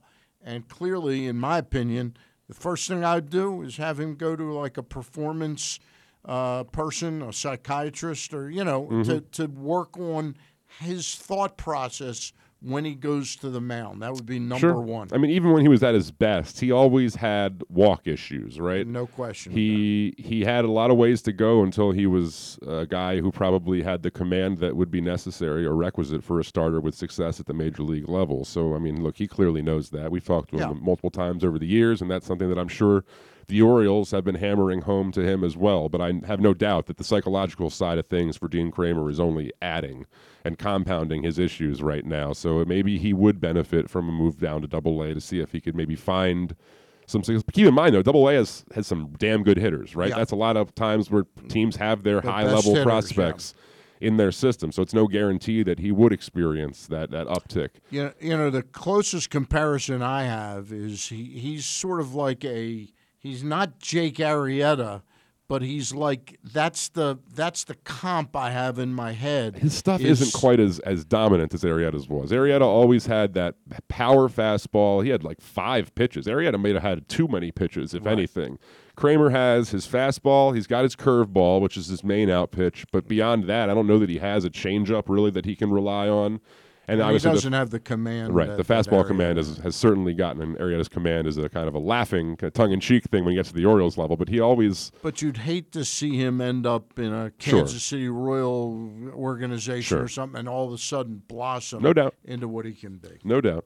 Uh, another question from Paul. Um, do you think Jordan Westburg, J.D. Mundy, and Drew Rom uh, will be moving from Aberdeen to Bowie in the next couple of weeks? Obviously, he mentions Mundy has 10 homers in only 32 games. Westburg hitting nearly 290, and Drew Rom through the season is 7 and 0 with a 2.87 ERA. Stan, any thoughts on that? Well, I went out to Aberdeen and was excited to see JT JD Mundy. Yeah, we talked to him an- last week. He's, He's- an undrafted kid. Well, it was only the five round draft in 2020, Right. so right. he was one so of those he eight probably guys. would have yeah. been, yeah. Right. So uh, I I like the quickness in his bat. It's interesting if that's the number of home runs he has. I went down about three weeks ago to see Mhm. him. He had ten home runs then. Well, he had, I believe, eight or nine at Delmarva before he was called up to Aberdeen. Both Okay. Westburg and Mundy. So how many been, does he have for the total year between uh, both places? At least, so when we So talked it- to him, he had, I think, 12 or maybe a little bit more than that. I'll pull up the stats just to be Okay. sure so I'm not just talking out of my I, ass. I like the bat. I did not like his glove at first base. He looked a little slow and awkward, but that doesn't scare me. Yeah. uh, that's a position. If you work with a good infield coach, you can get a lot better. Like you know who's you know who's perfectly adequate at first base. He's not fantastic. Is Ryan Mountcastle. No doubt. And we'd always heard about, oh, where's he going to play? You know. So Mundy has nine at Aberdeen. He had six at Delmarva. so Okay, he so has he's hit- 15 okay. total. He's had an impressive year Yeah, at the plate. yeah. There's no doubt about that. And it will be his bat that will drive his value. You don't expect him to become suddenly like a plus defender in any sort of way. But he, you know, his frame is he's a bulky kid, He has a right? quick bat. He does. He does. He's an interesting hitter. Um, I'm interested to see how that goes. I think Rom of the three is probably the one that would be closest to a promotion. Westburg potentially right after or right along with him due to the fact that he was a college bat and Right. figures to have a pretty advanced approach. I think those are the two guys. And who knows, right? I, I, it's hard to say exactly how aggressive Elias and company are and will be in promoting the prospects here. I don't think they're going to speed the process up willy nilly, but Right. I think if a guy is performing at a level that says, hey, he could probably go up another level. Uh, for example, Adley, I know it's not a questioner, Yeah. but my question to you is do you see Rutschman going up to Norfolk this season? I think it will be, if not in concert with, not far removed from whenever they, if they decide to move Grayson Rodriguez and DL Hall along. I kind of get the sense that they think there's value to having those guys working together and kind of getting that chemistry going before they would reach the big league level. And you see how close they've become. Um, and they are, from what we can tell, you know, like three musketeers in a way, right? They clearly enjoy being around each other. And from what we talked about with Double A having most often some of the best talent in the minor league level, I don't think that there's that much of a downside as far as the competition is concerned. If you were to keep Rutschman at Double A, and it wouldn't terribly surprise me if it wasn't until late, late in the year that maybe he gets a taste, if at all, right? He might even jump Triple A altogether and get to the major league level at some point. What's your gut? Well, my gut is that Phil Wrye, the assistant general manager, I was saying this when you got a you had to call Jim Callis or Yeah. or he called you. He mentioned this whole issue of the fact that if for for Rutschman to get to the major leagues, he would have to end up on the 40 man roster. Mhm. Once he's on the 40 man roster, if baseball has a work stoppage at the beginning of next year, you would have your best, arguably your best player, didn't play in competitive games in 2020 because of the pandemic, and then in 2022, an extended period of not playing. Yeah. Uh, so I think they're intentionally slow boating him a little bit. I expect in two or three weeks he'll be up in uh, Norfolk. Okay. And I don't think I think that I agree with you that they wanted them to work together, J, uh, DL Yeah. Hall and Grayson Rodriguez with Rutschman. I think that's been accomplished pretty much now. That they they'll have a an esprit Sure. de corps moving forward. But I think it was valuable that Rutschman caught some of these best young pitchers there. Yeah, I don't disagree, and I think that it's hard to not think that the performances of Rodriguez and Hall were aided by throwing to a catcher of Rutschman's caliber. Well, it was just interesting when I went out to Bowie. Uh, it was the night they did gas can night. Yeah, yeah, yeah. Yeah, and by the way, I just want to make it clear that the Bowie Bay Sox weren't allowing you to bring in Yeah, a gas can yeah. with with, ga- with gas in it or No. even the fumes of gas. No, no, no. It had to be a brand new one. Good, good call on their part. Um, but uh, it was really interesting to watch how Rutschman works with his pitchers. No. Every inning, Kyle, He's running out to to meet the guy just off the mound and talking about what they just worked on that inning. Uh, was really refreshing to see. No, I mean, eh, from Didn't what you hear, Chance Sisco do that much. Well, Chance Sisco had a lot to work on defensively as a catcher. Rutschman, when he was drafted, people like to say, I mean, he would be a average to above average major league catcher right now, Yep. based on his skill set. So clearly, the defensive side of things is is a big part of the equation when it comes to why Adley Rutschman is going to, we assume, be the top prospect in all of baseball once Wander Franco has the amount of at bats necessary to uh, Take him off get him that off list, that yeah. list. Uh, you wanted to talk briefly about the uh, the whole uh, Yankees Red Sox Alex Verdugo Yeah. snafu. I Yeah. mean, what are your what are your thoughts on all of that? Well, I, I think Major League Baseball has handled this properly. They haven't given us, you know, uh, the fans the name of this uh, individual, uh, but what clearly happened is the fan thought that this was kind of funny. I don't think he was doing it maliciously, Right. but uh, Verdugo was passing, I guess, the third third out of an inning or something. Yep. He had a ball, and he saw a Red Sox fan in the bleachers, and he went to toss him a ball, and the Yankee fan intercepted the ball and threw it and hit Right. Verdugo, maybe on the back or Right. maybe near his head. I don't There were some accounts that indicated that it was a young kid right in the stands Right. who had caught the ball and was getting some some crap from the Yankees fans around throw him to try back, and throw, throw it it back, back, right. and that maybe it was just purely accidental It's- all it's around. possible that Right. that's the case, Do you, you think know. it was the right move by baseball to say you're Uh, banned from all 30 parks? I think it's the right move to uh, initially, uh, and then I would expect, even though the guy was banned for life, as they're saying now, I would think if we see in five years he's a, you know, uh, an upstanding citizen that he could appeal that to MLB and maybe be reinstated to be able to go to games. It is very interesting, though. I, I'm just imagining him going driving to Kansas City and Right. buying a ticket. How are they gonna- How are they going to know that this? Right. Hey, this is the guy. We, I have a feeling it's a little bit more of a of a we have to project Yeah. that we are taking measures to protect this from happening. But all things to consider, I think he probably could get his way into a major league. I'll tell you one guy that I know would not throw a baseball at a player. Who's that? Is Bo Smolka. Bo Smolka, uh, Pressbox Ravens beat writer, joins us this morning here on Glenn Clark Radio as we are, I believe, now under two weeks away from the start of Ravens training camp. Bo, it's Kyle and Stan the Fan here in Baltimore. Thank you for taking some time for us this morning, sir. Uh, you're welcome. Good morning. How you doing, Bo? I'm good, and you're right. I would not be throwing baseballs at, at players. I, you are correct. Let me ask you a question. We just had an Oriole prospect. Uh, he hasn't signed yet. Reed Trimble, and he's a hunter, and he he sits in trees for five or six hours. You wouldn't do that either, would you?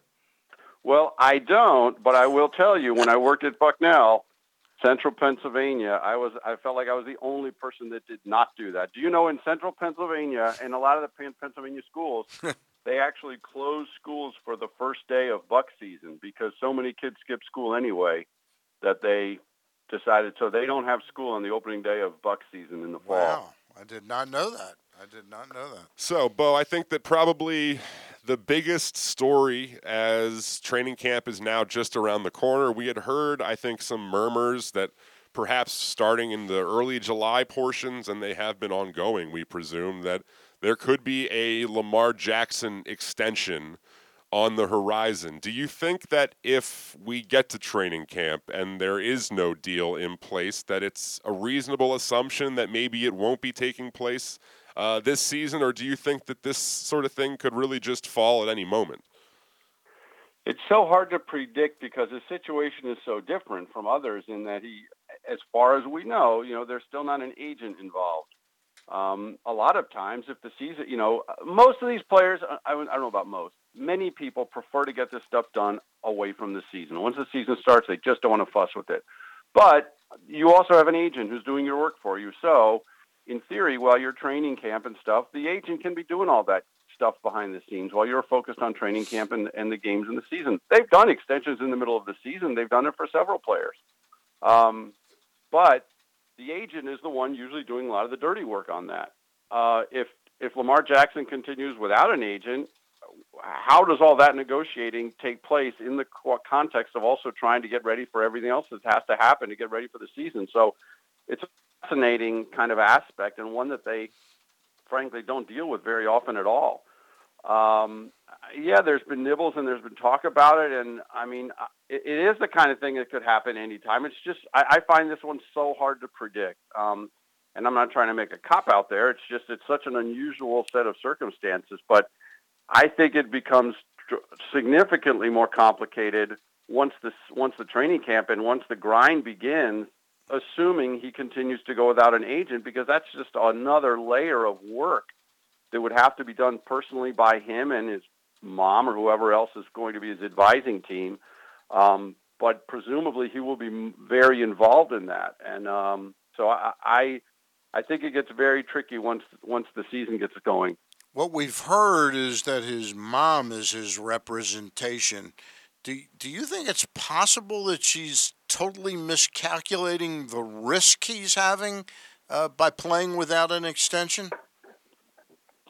I just don't know. I mean, again, it's, I Yeah. mean, yeah, there's risk involved in playing without extension. Um, you know, I, it's hard, easy for me to say I'd rather get the extension done and have the money in my pocket, but um, not all. You know, plenty of players have gone into Yeah. this situation where they don't get the extension. There's risk involved. There's also the potential to bank on it. I mean, to to have a fantastic year and suddenly, um, you know, he's he's done even better for himself. Yeah. There is risk. There's no question about it. Um, it's again, I ask myself sometimes what an agent would be advising him.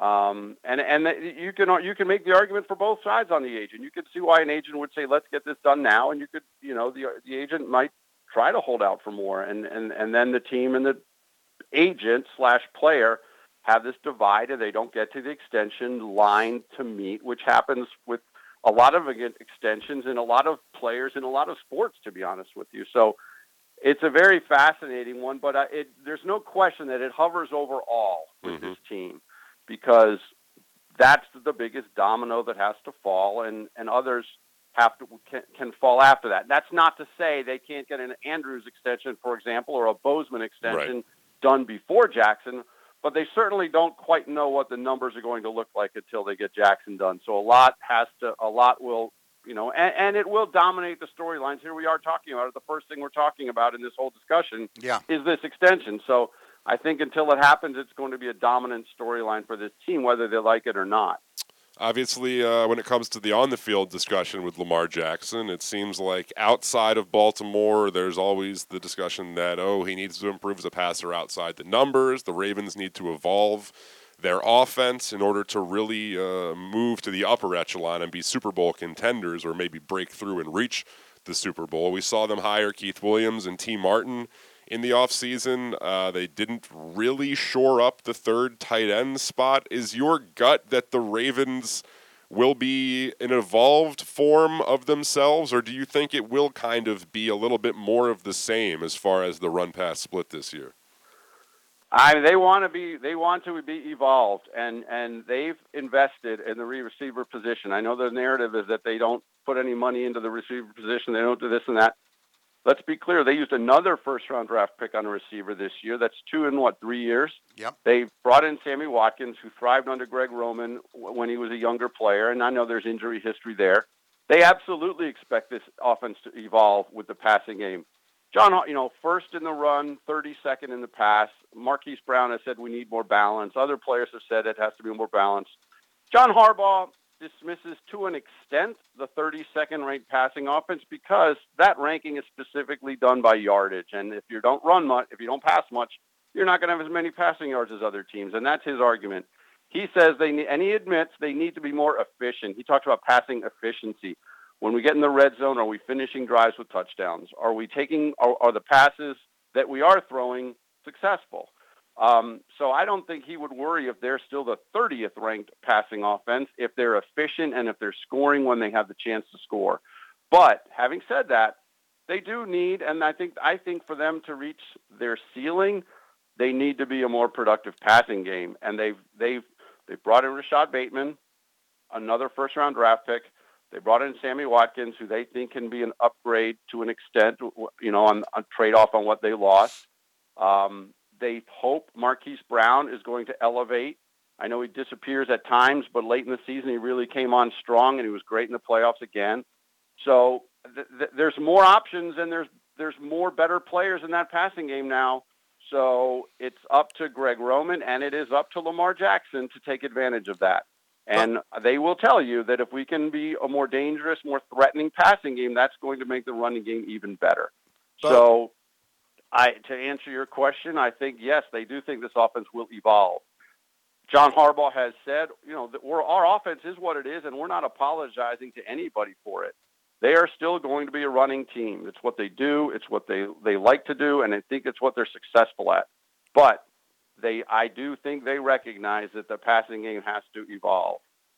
Bo, running or passing, what do you make of the the what looks like right now the offensive line? And is Ronnie Stanley, do you think on on pace to be able to play when the season opens? Our, again, we haven't been. He hasn't been out there, obviously, on his rehab. All indications from John when we talked to him a month ago during minicamp, it, they seem to be comfortable that the timeline would work for him to be ready.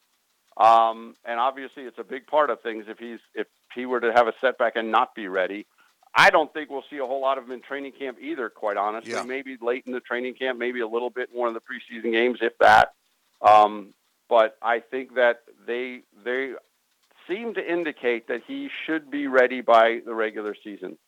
Again, having not played then in almost a year, w- w- will he round right into form? Um, but I think the goal is yes, he'll be there. If he were able to, if he were not able to be there, um, then they probably put Villanueva over on that left side and where he played before, Mm-hmm. um, where he moves over and he's the right tackle for the first time. But you know he's a veteran guy. They brought him in for that reason. Um, and then you've got Zeitler at right guard, who they think is going to be an upgrade from the two or three guys they tried there last year. Bradley Bozeman is moving to center Mhm. by all indications. I mean, John Harbaugh essentially declared that. Then he but walked back from that a little bit and said, well, he's the center for now. That was just kind of a way to say, hey, we're going to compete. But Bozeman's going to be the center, Yeah. barring any strange development. Um, and then the only question, really, the biggest question is Stanley's health and who's next to Stanley at left guard. And uh, you know, it's a big it's a big question because again, this is a team that needs to establish the line of scrimmage if they want to run the ball. Who are you guessing is Um, going to be really there like right Ben Cleveland, the big mauling mauler they got uh, from Georgia, the rookie. Ben Powers will be in the mix. Tyre Phillips might be in the mix. There could be three or four guys in the mix. Um, you know, if I were to handicap it, I would. I think Ben Cleveland's going to ultimately be the starter, whether it's week one, whether it's week four. Um, I think over the course of this season, he's going to end up coming out. John Harbaugh generally is not a guy that likes to hand starting positions to rookies. Right. Um, but I think that, I think Cleveland is ultimately going to be the guy that plays there the most this year. So Stanley's health is clearly the number one story of that offensive line. I mean, yeah, you have to put the five pieces together, but I do think Stanley's health kind of dictates everything. They seem to be optimistic that he will be um, ready come September, but as I said, I don't think we'll see a whole lot of him in August. With the right tackle spot, you mentioned Villanueva presumably would be the backup for Stanley in any event, whether it's the start of the season and he's needed then or just throughout the course of the season. But have you have you noticed Harbaugh and company speaking as though he's going to be the incumbent at right tackle, or do you think it will be sort of an open competition between he and Tyre Phillips? I, I, my sense is it's Villanueva at right tackle if Stanley is healthy. I think they brought him in kind of with that in mind.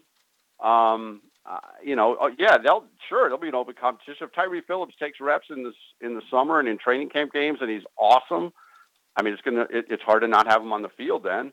Um, and then Villanueva Villanueva becomes kind of the, you know, thirty something swing tackle who could take both spots, but my sense, and they don't like to talk about the arrangements and they don't like to forecast who will be where. They like to say the best five guys will play.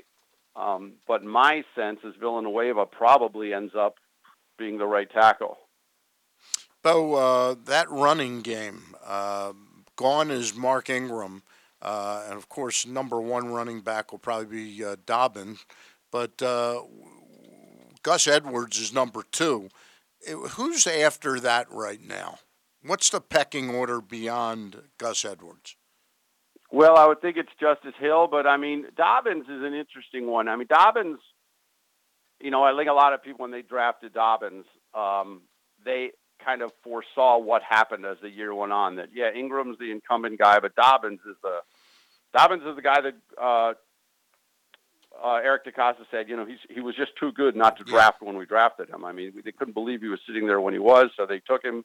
On paper, they didn't need a running back, right? They had Yep. Ingram, they had Edwards, and they had Justice Hill already. Yep. And then in the second round, they take Dobbins, and he said, well, he's just too good to pass up. So by the middle of the season, Dobbins had kind of started to elevate, elevate, and by the end of the year, he was pretty much the number one guy.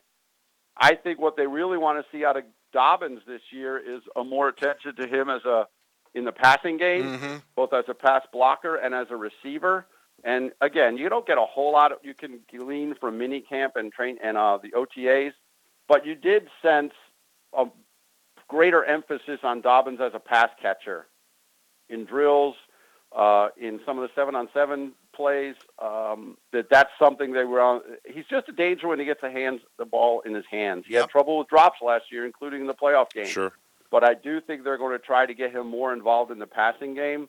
Gus Edwards, you know, he is what he is, and frankly, I thought he really elevated last. I thought he looked better going to the outside last year. I think Definitely, he yeah. got away from his reputation as just a between the tackles bulldozer, um, which he still can be. But remember, they often used Dobbins and Edwards on the field together last year, and I thought that was really effective.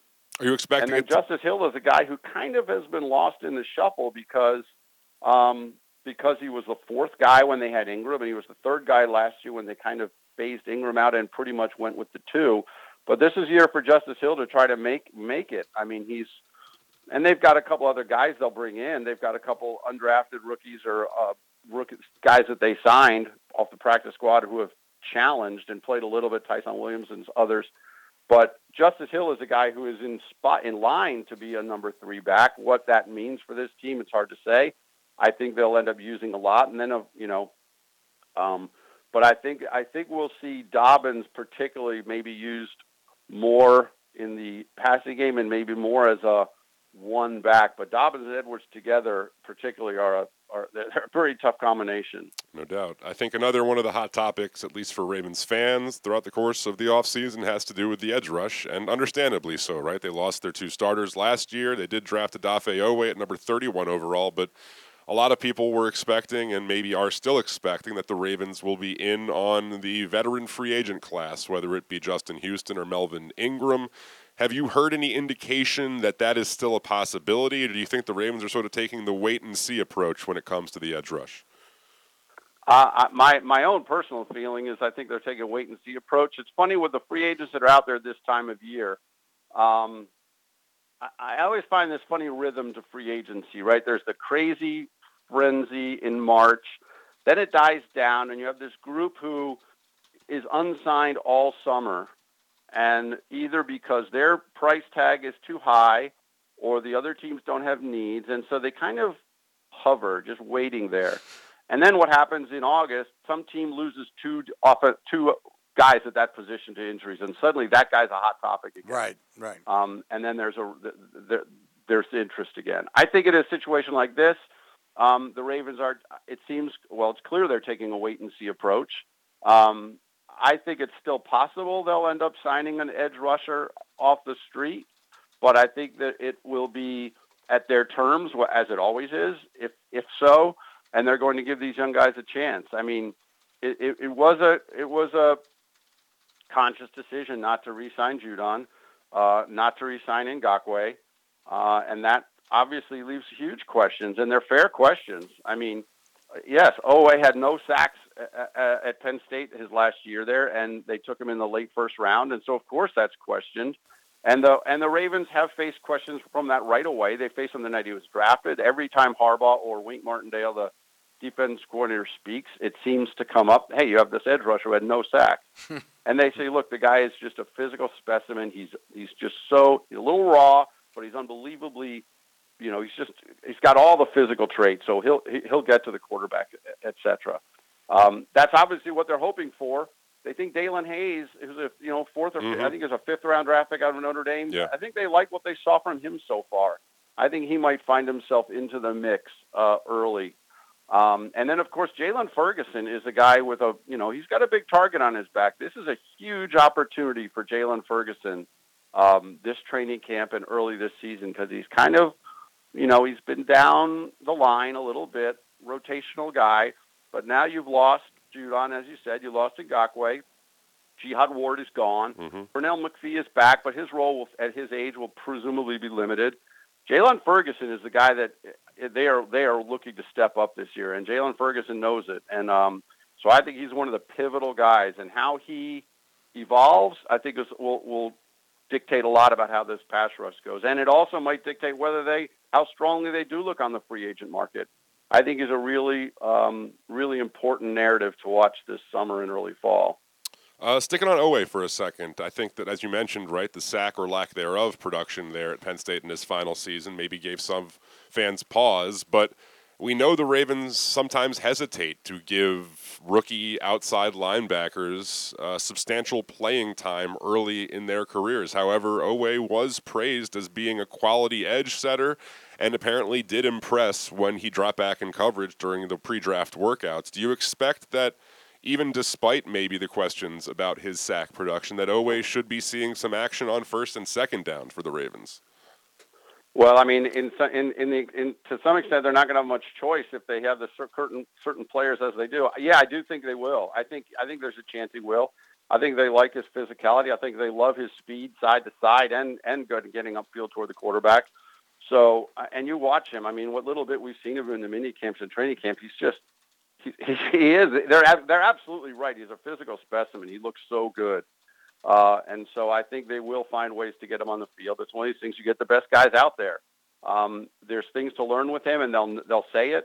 Uh, and so, but yeah, I, I, it wouldn't surprise me at all that yeah they're hesitant to give rookies action right away. I mean, yeah, Patrick Queen started right away. A lot of times the first round draft pick will start right away. We'll see Rashod Bateman right away. Health, you know, if as long as assuming health. Um, and I think we will see some of Oweh. To what extent they'll rotate him in or how what the snap count will be, so forth, will be remain to be seen. But again, there's not a whole lot of options there right now, and and they like a lot of what he brings. So I do think we will. In in that linebacker core, Bo, uh, you mentioned the name Patrick Queen. Uh, what what does he have to do to elevate his game right now? It looked like in in sort of the game went a little too fast for him at this point in time last year? Yeah, I, you know, I think he, I think he. It was so interesting last year. Wink Martindale, the defensive coordinator, had told us, look, you know, he's going to make rookie mistakes, but he's fast, and we can live with the mistakes when you know, we can live with those rookie mistakes because he's so fast, and he'll he'll he'll. But now he's a soft, he's a sophomore, he's a second year player, and so the rookie mistakes aren't going to cut it anymore. Patrick Queen last year said himself sometimes he just got over. He, there was a, he lost discipline in in the sense that quarterback moved him with his eyes, for example, and that got him out of position. And then a pass is made or a run happens, um, and so he he he overcommitted in some respects in the run and in the pass. And sometimes it was veteran quarterbacks knowing what they were doing and basically taking advantage of a rookie who was over excited or overcommitted. I think part of him this year is going to be you have to hope that everything looks different to him in the sense of being a not fooled that way. Mm-hmm. Um, and Right. being more disciplined in, in his lanes and and in, and reading assignments better and and all of that. And I think they, you know, I think they still like who they have. Remember, he's a guy who didn't hardly he didn't even start a full season at LSU. Right. Um, so I think a lot of that, w- and he said it himself. He, he attributed some of his mistakes last year to exactly that. Um, and I, you, so you have to think there was some growth there, and that those kind of mistakes will be behind him. Well, he, he's not going to be perfect, but I think that's a huge part of it. Was watching him evolve last year. I think that was one of the things uh, that really, if you want to call it a weakness, that's where his game kind of broke down a little bit. And so they're obviously hoping that that is is done for now as as a second year player. So uh, that's on him to make it happen. But I think he's learned a lot in that respect, and that's that's kind of been his focus. Are you to assume that, I mean, as of from what we've seen and heard, that Josh Oliver has the inside track to the third tight end spot? Yeah, it's been interesting. He looked pretty good. I mean, I, again, you're looking at mini camp seven on seven. Right. You're not looking at a game situation.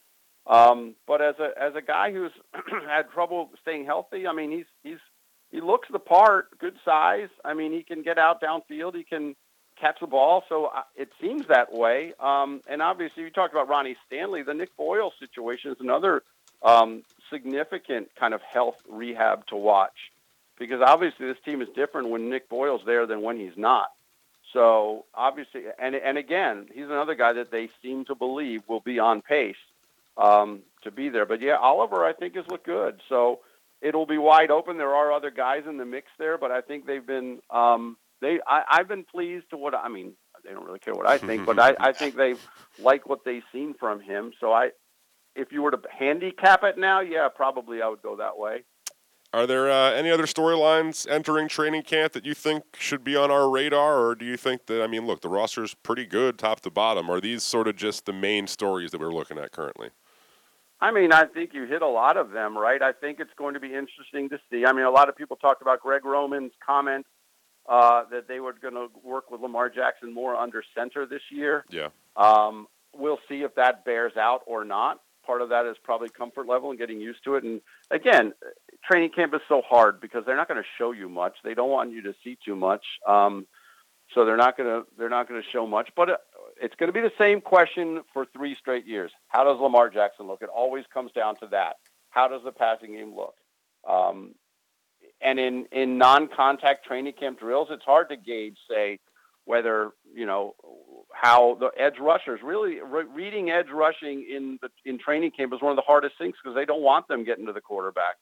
Um, so uh, it, it, that'll be tricky. So so much will be focused on Jackson, and really, honestly, you try to hope you get through the next month healthy, and by the time you get to training camp games, preseason games, these guys can start to show. And let's face it, last year's rookies never even got any training camp games, preseason games, and so that was another issue I think that maybe was a factor in in Patrick Queen's development last year, um, because these rookies last year never even got preseason games, and so to an extent, I think all the rookies last year suffered from not having that. I mean, it's a it's a valuable tool before the season. So they'll benefit from that last this year, and the rookies will benefit. Of course, it's only three because they've expanded the regular season, but you know that especially the third preseason game, if they keep the same pattern where the starters ramp up a little bit at a time, and that's one of the things I'm curious to ask John Harbaugh if they're still going to plan to do that and have the starters play like half the third preseason game, or if they'll try to confine them to more of the first two. But either way, um, how does the passing game look? And and and and these preseason games will be the opportunity for some of these young guys to show that they're ready. Bo, uh, real quick, is it is, is my topic on this question much ado about nothing, or is it the six thousand pound elephant in the room? This move from 16 games to 17 games, how is that going to affect the coaching calculation? Oh, I mean, in terms of in terms of the, the get working through the season, do you yeah. mean coaching calculation? Yeah, yeah, working through the season. Well, I, I, I'm, I, I, it's hard to say. I mean, I don't know. Um, I think the biggest thing is they're going to have to map out how they're going to do their, their, their the preseason. I mean, they only have three games, so the fourth game was frankly the one that none of the veterans played anyway. Um, it's another game. I mean, it's it's. I don't know. John Harbaugh will always say you work on the game in front of you. You know, we're worried about the game in front of us right now, and that's true. Um, I don't know if it's a 600 pound elephant. I think it's a complicated thing. I mean, it, yeah. it, it, it, seems unwieldy to me, to be honest with you. I... But they didn't ask me, and the money's there, so they want the 17th game. Yeah. So that's how it goes. And I think we'll get an 18th game in the next two years. coming back to on it, it's it's it seems strange and awkward. It's going to take some getting used to on all sides. Yeah. Um, but John Harbaugh, to an extent, I think he'll look, you know, on Monday, he's looking to the next Sunday, and I think that's the way it's going to be for 17 yeah. weeks. He is Bo Smolka. You can find his work at PressBoxOnline.com and in the PressBox print editions. And uh, always appreciate your time, Bo. Thank you so much for joining us. All right, you're welcome, guys. Take care. Take care, Bo. There he goes, Bo Smolka, Pressbox Ravens beat writer, providing a little bit of insight as we get ready for training camp here in the 2021 season. Uh, we are going to take our third and final break. Today's show is also brought to you by the fine folks at Toyota. That's right. Make the most out of every day in a Toyota RAV4 available in hybrid or gas only models. A RAV4 can get you where you want to go in style. Check out buyatoyota.com for deals on new RAV4s from your local Toyota dealer today. Highlander, whether your focus is luxury and comfort, convenience and technology, advanced connectivity, or sporty performance and aggressive styling, we've got the perfect Highlander for you. Check out buyatoyota.com for deals on new Highlanders from your local Toyota dealer uh, today. And I have to make, make an editorial note that my wife drives a brand new Highlander. Well, how about that? Uh, we're going to take our third break. On the other side, we will have two Utes as Jack, the intern, will tell us what's been going on in the world of the young folk. It is Glenn Clark Radio. Kyle Ottenheimer, Stan the Fan. Charles will be right back. Here it. Watch out! For the first time, the PGA Tour's FedEx Cup Playoffs is coming to Maryland. The top 70 players in the world converge on Caves Valley Golf Club for the 2021 BMW Championship, August 24th through 29th, 2021. Baltimore's iconic and challenging course provides the perfect test as the playoffs heat up. Tickets are now available. Don't miss your chance to watch the drama unfold. Visit BMWChampionship.com today. C3 American Exteriors is the area's best and most trusted roof and siding specialists. C3 is also an insurance adjuster's worst nightmare and a homeowner's dream come true. With all of the bad weather, chances are you have some roof and siding damage. Call C3 American Exteriors now to get your roof and siding repairs for the cost of your deductible. Don't let the insurance industry get one over on you. C3 guarantees a 48 hour rapid response. Call 401 9797 or go to c3america.com for a free analysis. This is how you get a premium cup of coffee. Better and faster than the drip, drip, drip method. And way better than a large urn of lukewarm coffee made who knows when.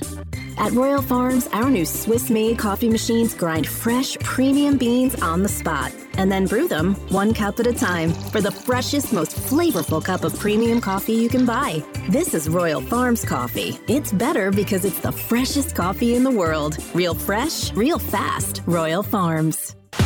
Sports and Social Maryland is bringing the ultimate fan experience to you at Live Casino and Hotel. We take sports viewing to the next level with a massive 100 foot media wall, 47 foot big screen, 40 HD TVs, extensive beer selection, big eats, in venue gaming, bowling, and more. The perfect destination for sports enthusiasts and fun seekers. We're raising the sports bar at Sports and Social Maryland. Come see for yourself. Book your table now at sportssocialmd.com. That's sportssocialmd.com. Hi, it's Glenn Clark for Window Nation. When it comes to cost and quality, Window Nation has you covered, saving you thousands more on your windows compared to national brands while providing the same, if not better, quality. Want detail? Window Nation measures each window three times to ensure proper fit, and after they install your new windows, they leave your home cleaner than it was before. Get 50% off every style window, plus put no money down, make no payments, and pay no interest for 24 months. 866 90 Nation or visit windownation.com. Tell them Glenn Clark sent you. Window Nation, the perfect fit.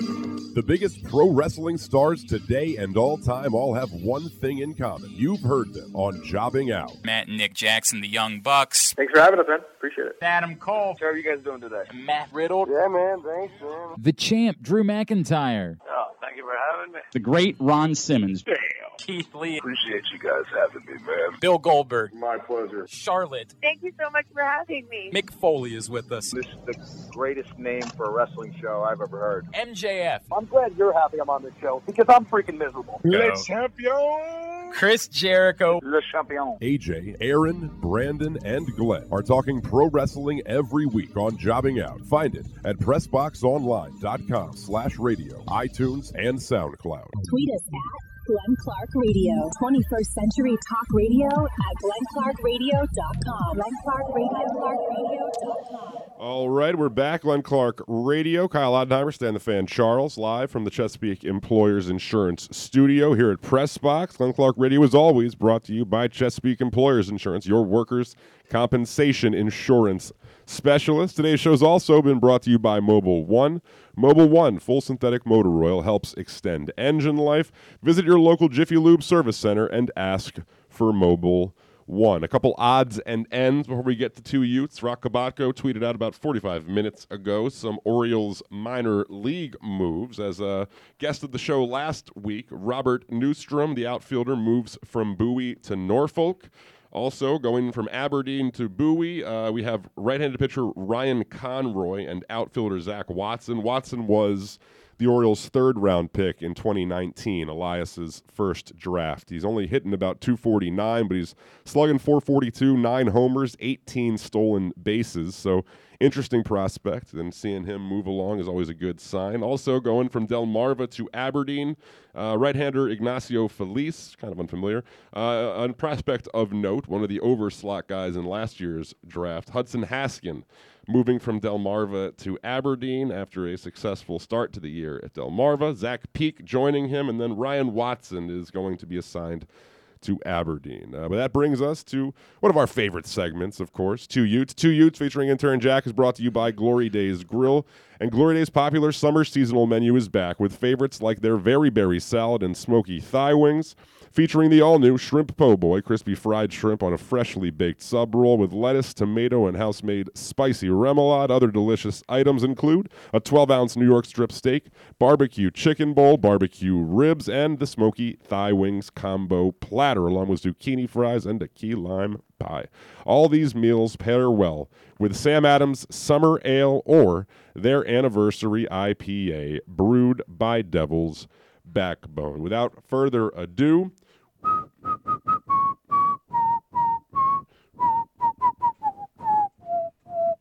Uh, two Utes featuring intern Jack Stan for you, uh, the uninitiated, of course. This is when our young intern tells us all of the topics, or three of the topics, I should say, that have been making waves among younger folk, younger than you and I. Uh, and we're getting an idea about just what they're talking about. So, Jack, take it away. Uh, yeah, yeah. I'll turn your mic on. Maybe There that'll work. go. There we are. Um, so over the weekend, Space Jam is this on right? You're on. Oh, okay. Can you not hear yourself? No, I can't. Well, that's on you. Oh. Maybe your mic is or your headphones are very turned down, perhaps. But uh, no, I can hear you. I can hear you just fine. Perfect. Um, so la- over the weekend, Space Jam 2 came out. And um, for those who are uh, not the biggest LeBron fans of, of him on the court, have really let him have it in terms of the uh, the movie itself. So, um, Space Jam 2 is like the sort of like the reboot model Yeah, of the, yeah. the original one with Michael Have you seen the original? Yeah, I have seen All the right, original one. I was I, I what I was planning on watching it this weekend. I had a lot of going on, so I'm But actually you have seen it prior. You mean Space Jam 2 you're talking yeah, about? yeah, Oh, yeah, because it's on HBO Max. It right? is. Yeah, so I intend to watch gonna- it at some point this week. So I'm I'm probably gonna watch it tonight just because I got to see like how the movie is. I mean, I just got to see like. If it is it really is it one of the worst movies of all time? Because if you what you're reading on the internet makes it seem that LeBron's acting is really just poor, just in general. The the actual like the animations are all different. Everything's changed. So I mean, everybody's just like unleashing on LeBron. And there's like the the famous like the MJ meme from The Last Dance where he's like looking at the iPad. Yeah, yeah, yeah, And it's like yeah, it's like this is how Michael Jordan feels right now. Like looking, uh, like seeing all of the reviews that are going on with uh with uh, the second movie. But um, Of course, we should all be expecting LeBron James to be an Oscar caliber actor. There's no excuse whatsoever for him not to be finely trained Right. in that art. It's not like he's really, really, really, really, really, really, really good at anything else. You know. Exactly. But I don't. I also don't think LeBron really cares. I mean, the movie's killing it. He's set to he make. doesn't um, care at all. I was just reading online. It was the movie set to like break forty million this weekend on the from the box office. So I think I think he's doing okay. I think it's a little bit of revisionist history as well. I think when the uh, initial reviews for the first Space Jam came out, I have to imagine there were probably some critics of Michael Jordan's acting Yeah. as well, and that they probably said this isn't probably going to be an Oscar winner mm-hmm. come definitely, February. definitely not. No. It's kind of not made for reviewers. It's more made for children. Well, that's so. that's the big thing. So it's like everyone that is like on the LeBron side of things is like, well, it's not meant for the 30, 40, 50 year olds. It's meant for the 10 year olds. Right. But I mean, people back that are saying that now grew up in the 90s with Space Jam, so the original It ones. was a big part of my life. I had a Space Jam poster in my room growing up. Even took it to college with me because I thought it'd be kind of funny. Um, but no, Space Jam is one I fondly. I am a big Looney Tunes fan, so I'm excited to to watch and see what they've done with it. It's a little bit weird that they've got different voices, but Mel Blanc's not alive anymore, so they can't really have Mel Blanc do it. Um, I was annoyed that they did the uh, 3D animation. Yeah, that's a couple of my friends were just talking about that, and they were saying, how can you? you feel like the whole thing is that they look Right. a certain way, so making it like the 2021 version of that is like. But I'm could have steered away from it a little splitting bit. but- hairs here. It's not meant for me either. Uh, I can acknowledge that uh, the nostalgia aspect of it isn't what they're going for here. It's a cool reboot, and so I'm excited to watch it. Just my brother said it was enjoyable, and he's older than me, so it's not like he's a young kid. Um, I'll watch it and see how it is, and I got to remind myself when I do that this is again meant for children. Yeah, exactly. All right, what's number two? Um, so the second thing I have was over the weekend. It came out that uh, Tom Brady actually spent the played the entire season on a torn MCL. Yeah. Um, I don't know if it's like. I mean, he might have had a torn MCL. He may or may not have. There's a lot of different there's grades. some of speculation torn going on. Yeah, exactly. It was Yeah. may have been like a hairline tear or very something, small something tear, small. right. But they, the NFL came out and said that they may be cracking down on the Bucs itself and being like handing out some punishments because if he actually had a torn MCL and they didn't disclose it once the entire year, there, there's like a couple like the team could face fines, Brady could get suspended. would I don't. I don't think it'll happen. Probably deem it worth it if they get fined a little bit. Right. Yeah. I mean, they won the Super Bowl, Right. so I mean that's that's totally fine. I mean, you can you can get a a little whatever the fine and they're certainly not going to suspend Tom Brady. Um, no, I, I, I Yeah. do not. I do not think so. And then, and then there's like sparks coming back up from uh, like the Deflate Gate and all of that kind of stuff. Like he got suspended before, so like they've done, they've like sort of bend corners and cut corners around that. So, I mean, Did he sit out a game from Deflategate? Did he Uh, ever? he was suspended for the first four games the of the four following games, year. okay. Yeah. and then I ended. I think they ended up going three and one. They had like Jacoby Brissett as the quarterback for a little Brissett bit. They had little bit, Garoppolo. Garoppolo was hurt. so- Yeah, yeah, Yeah. So I mean, it's happened in the past. I don't. I don't think he'll end up getting suspended, but No, we've had we uh, we've had Pro Football Doc on many times through the years. When Ravens players get hurt, he indicated that there's little to no chance Tom Brady played all of last season with a fully torn Right. MCL. And then on top of that, we know Tom Brady isn't exactly the most mobile person to begin with, so it's not like Lamar Jackson playing with a torn MCL. I So, think that uh, would be very noticeable right. if Lamar had something wrong Yeah. with his knee. But no, I mean, look, it was, even without the MCL thing, for a 43 year old quarterback to go and win the Super Bowl and play as well as he did last Right. year, it's pretty unbelievable. torn MCL, nothing. He did it. So. Yeah, still respect what he accomplished. Yeah. And then, so I feel like this has just been like an ongoing part of this whole segment, but it's going back to the Subway Oh, man. tuna debacle. um, so they actually just released a Stan, website. are you familiar with the Subway tuna thing? Yes, I am. That there's very little. Tuna. No, there's there's no tuna. There's Well, there- no yeah, tuna. I thought it no- was. no I guess that's a new update because I was aware that there was very little. They found no trace evidence of there being any tuna in the tuna. Well, so they did like a DNA test of like the Subway tuna and found that there were no resemblance of any tuna DNA Any in tuna. it. Okay. So to combat that, they actually just launched Subway just launched its own website called SubwayTunaFacts.com, Oh, and it's dear. trying to just like debunk the whole entire thing. I feel like the whole this whole tuna, they should Yeah. just get it off the menu and I would just say it's just terrible publicity. Have not- you seen the new TV commercials for Subway that launched? I think this weekend With Steph Curry uh, and Steph Serena Curry, Williams and all that? Williams, Yeah, and yeah, Tom yeah. Brady. Yeah, well, look, they have money. It's not like they don't have money. It was, I think, they had the most franchises of any fast food place in the entire country. But all that ha- also has to do with the fact that you can throw a subway in a gas station and make it work. Um, but no, yeah, they've they've got no shortage of cash, and I guess they're. I don't know why they would They be spending making. it, I don't know why they would make a website about their tuna, and I would think it would probably make more sense to just dust this whole thing under the rug and let people forget about it Right. rather than bring attention to yourself. exactly. I mean, they so they, they in this article that came out said that they swear that their is, their tuna is 100% wild wild caught cooked tuna. Um, and that the DNA testing that they did, sometimes like the the actual like methods that they use aren't like super uh, accurate. So that I mean, it seems like they're just trying to go around in, a- in a circle and never are going to be able to accomplish anything in terms of solving this issue, rather than either get rid of the tuna or just or just really just buy real tuna. Yeah, no, you would think that might be a logical option. as far as all that's concerned. Um, I've been to Subway in what feels like years. So it's actually funny. So over the, this past weekend, we I was like, we were uh, a couple of my friends were like, what? Do we, well, let's get something lunch, like real quick, real fast. And one of my friends suggested Subway. Hmm. So I was like, I haven't had Subway in so long, and the fact that this whole thing is going on right now, and you just suggested let's eat at Subway, kind of was like a little red flag to me. I was like, yeah, there's got to be a better option than, than hit Subway for. I have for, to uh, hope he wasn't planning on getting tuna for what it's worth. I, I don't think he was. Um, I've actually had their tuna before How long ago? years ago, probably like five, six, seven years ago was the last time I had like a tuna sandwich from Subway. I Tasted mean, like tuna? It doesn't taste. It's like the weirdest. It's like not even real tuna. It's like well, no, we know that. To well, be true. I but like the actual like texture itself, it's just like I don't know how So much it's like mayo. beyond tuna. right? But He's probably paying a little less than that would cost. I would have to think. um, but no, It's plant-based tuna. It's some sort of DNA in there. It's uh, it's gross. I, I would never uh, want to have that. I mean, I'm not a big tuna guy my, myself, but um, I can appreciate tuna. Like tuna's tuna's as good as you dress it. Like if you Right. are a man who enjoys different flavors, cut up a little celery. I like to put a little bit of pickles in my tuna, but I like a more a more mustard than mayonnaise kind of base in the tuna itself, and like it's as good as I've you make it. I've never eaten a tuna fish sandwich Really? in my life. Yeah, Really? There's something about. I guess it was the smell of tuna. I guess you're not a fish guy, or do you eat fish otherwise? I eat fish otherwise. Yeah. What are the my fishes big thing is chicken salad. I mean, make chicken a chicken salad's salad delicious. like chick- you. I like to change it yeah, up yeah, with yeah. what I put. do you put in it. grapes in there?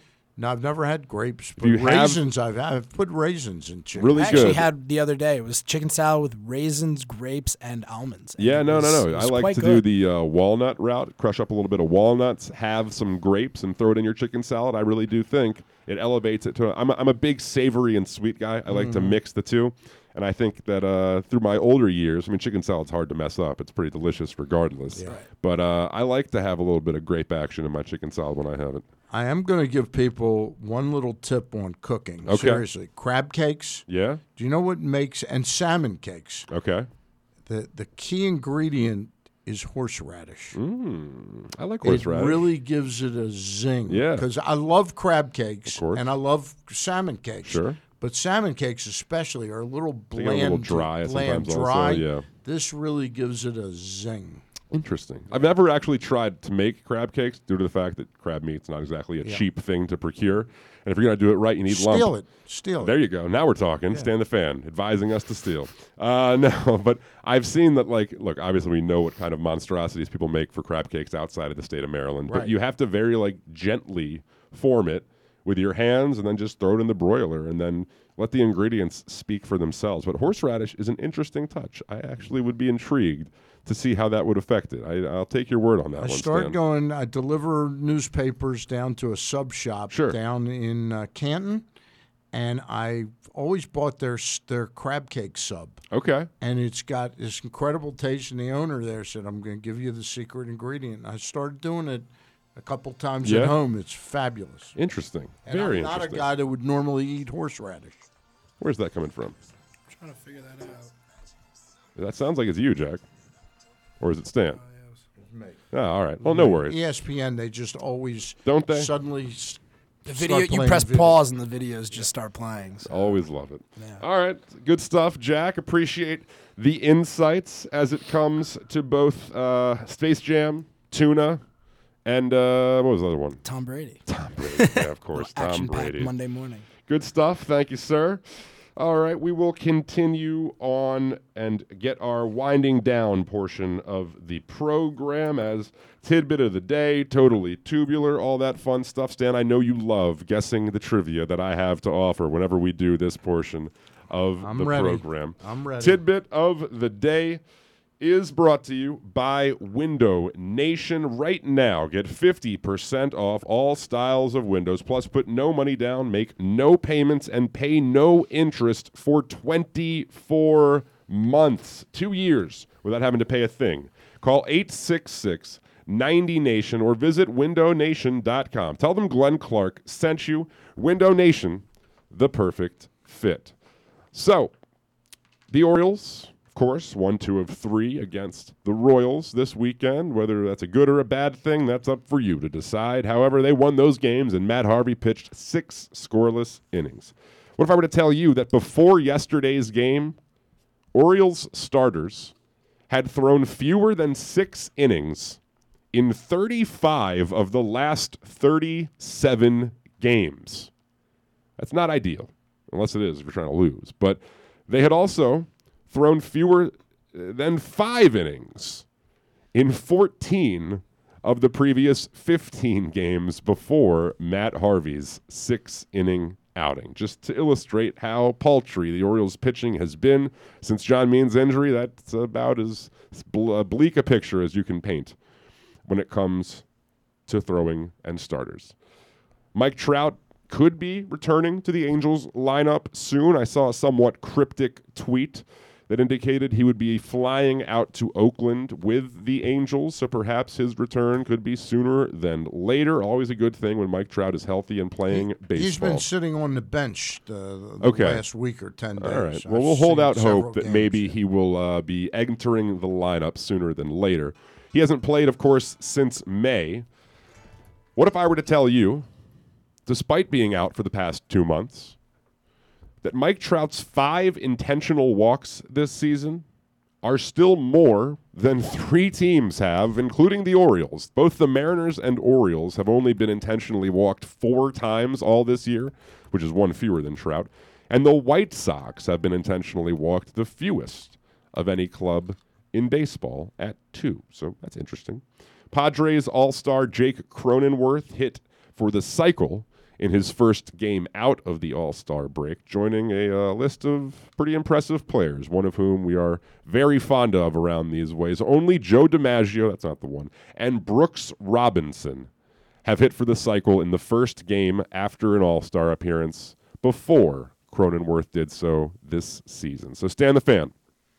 My trivia for you. Of course, Cedric Mullins enjoying a breakout campaign for the Baltimore Orioles. which He- size foot does he have? Indeed. He has 3.9 wins above replacement so far in 2021. That is the third highest of any American League player this season.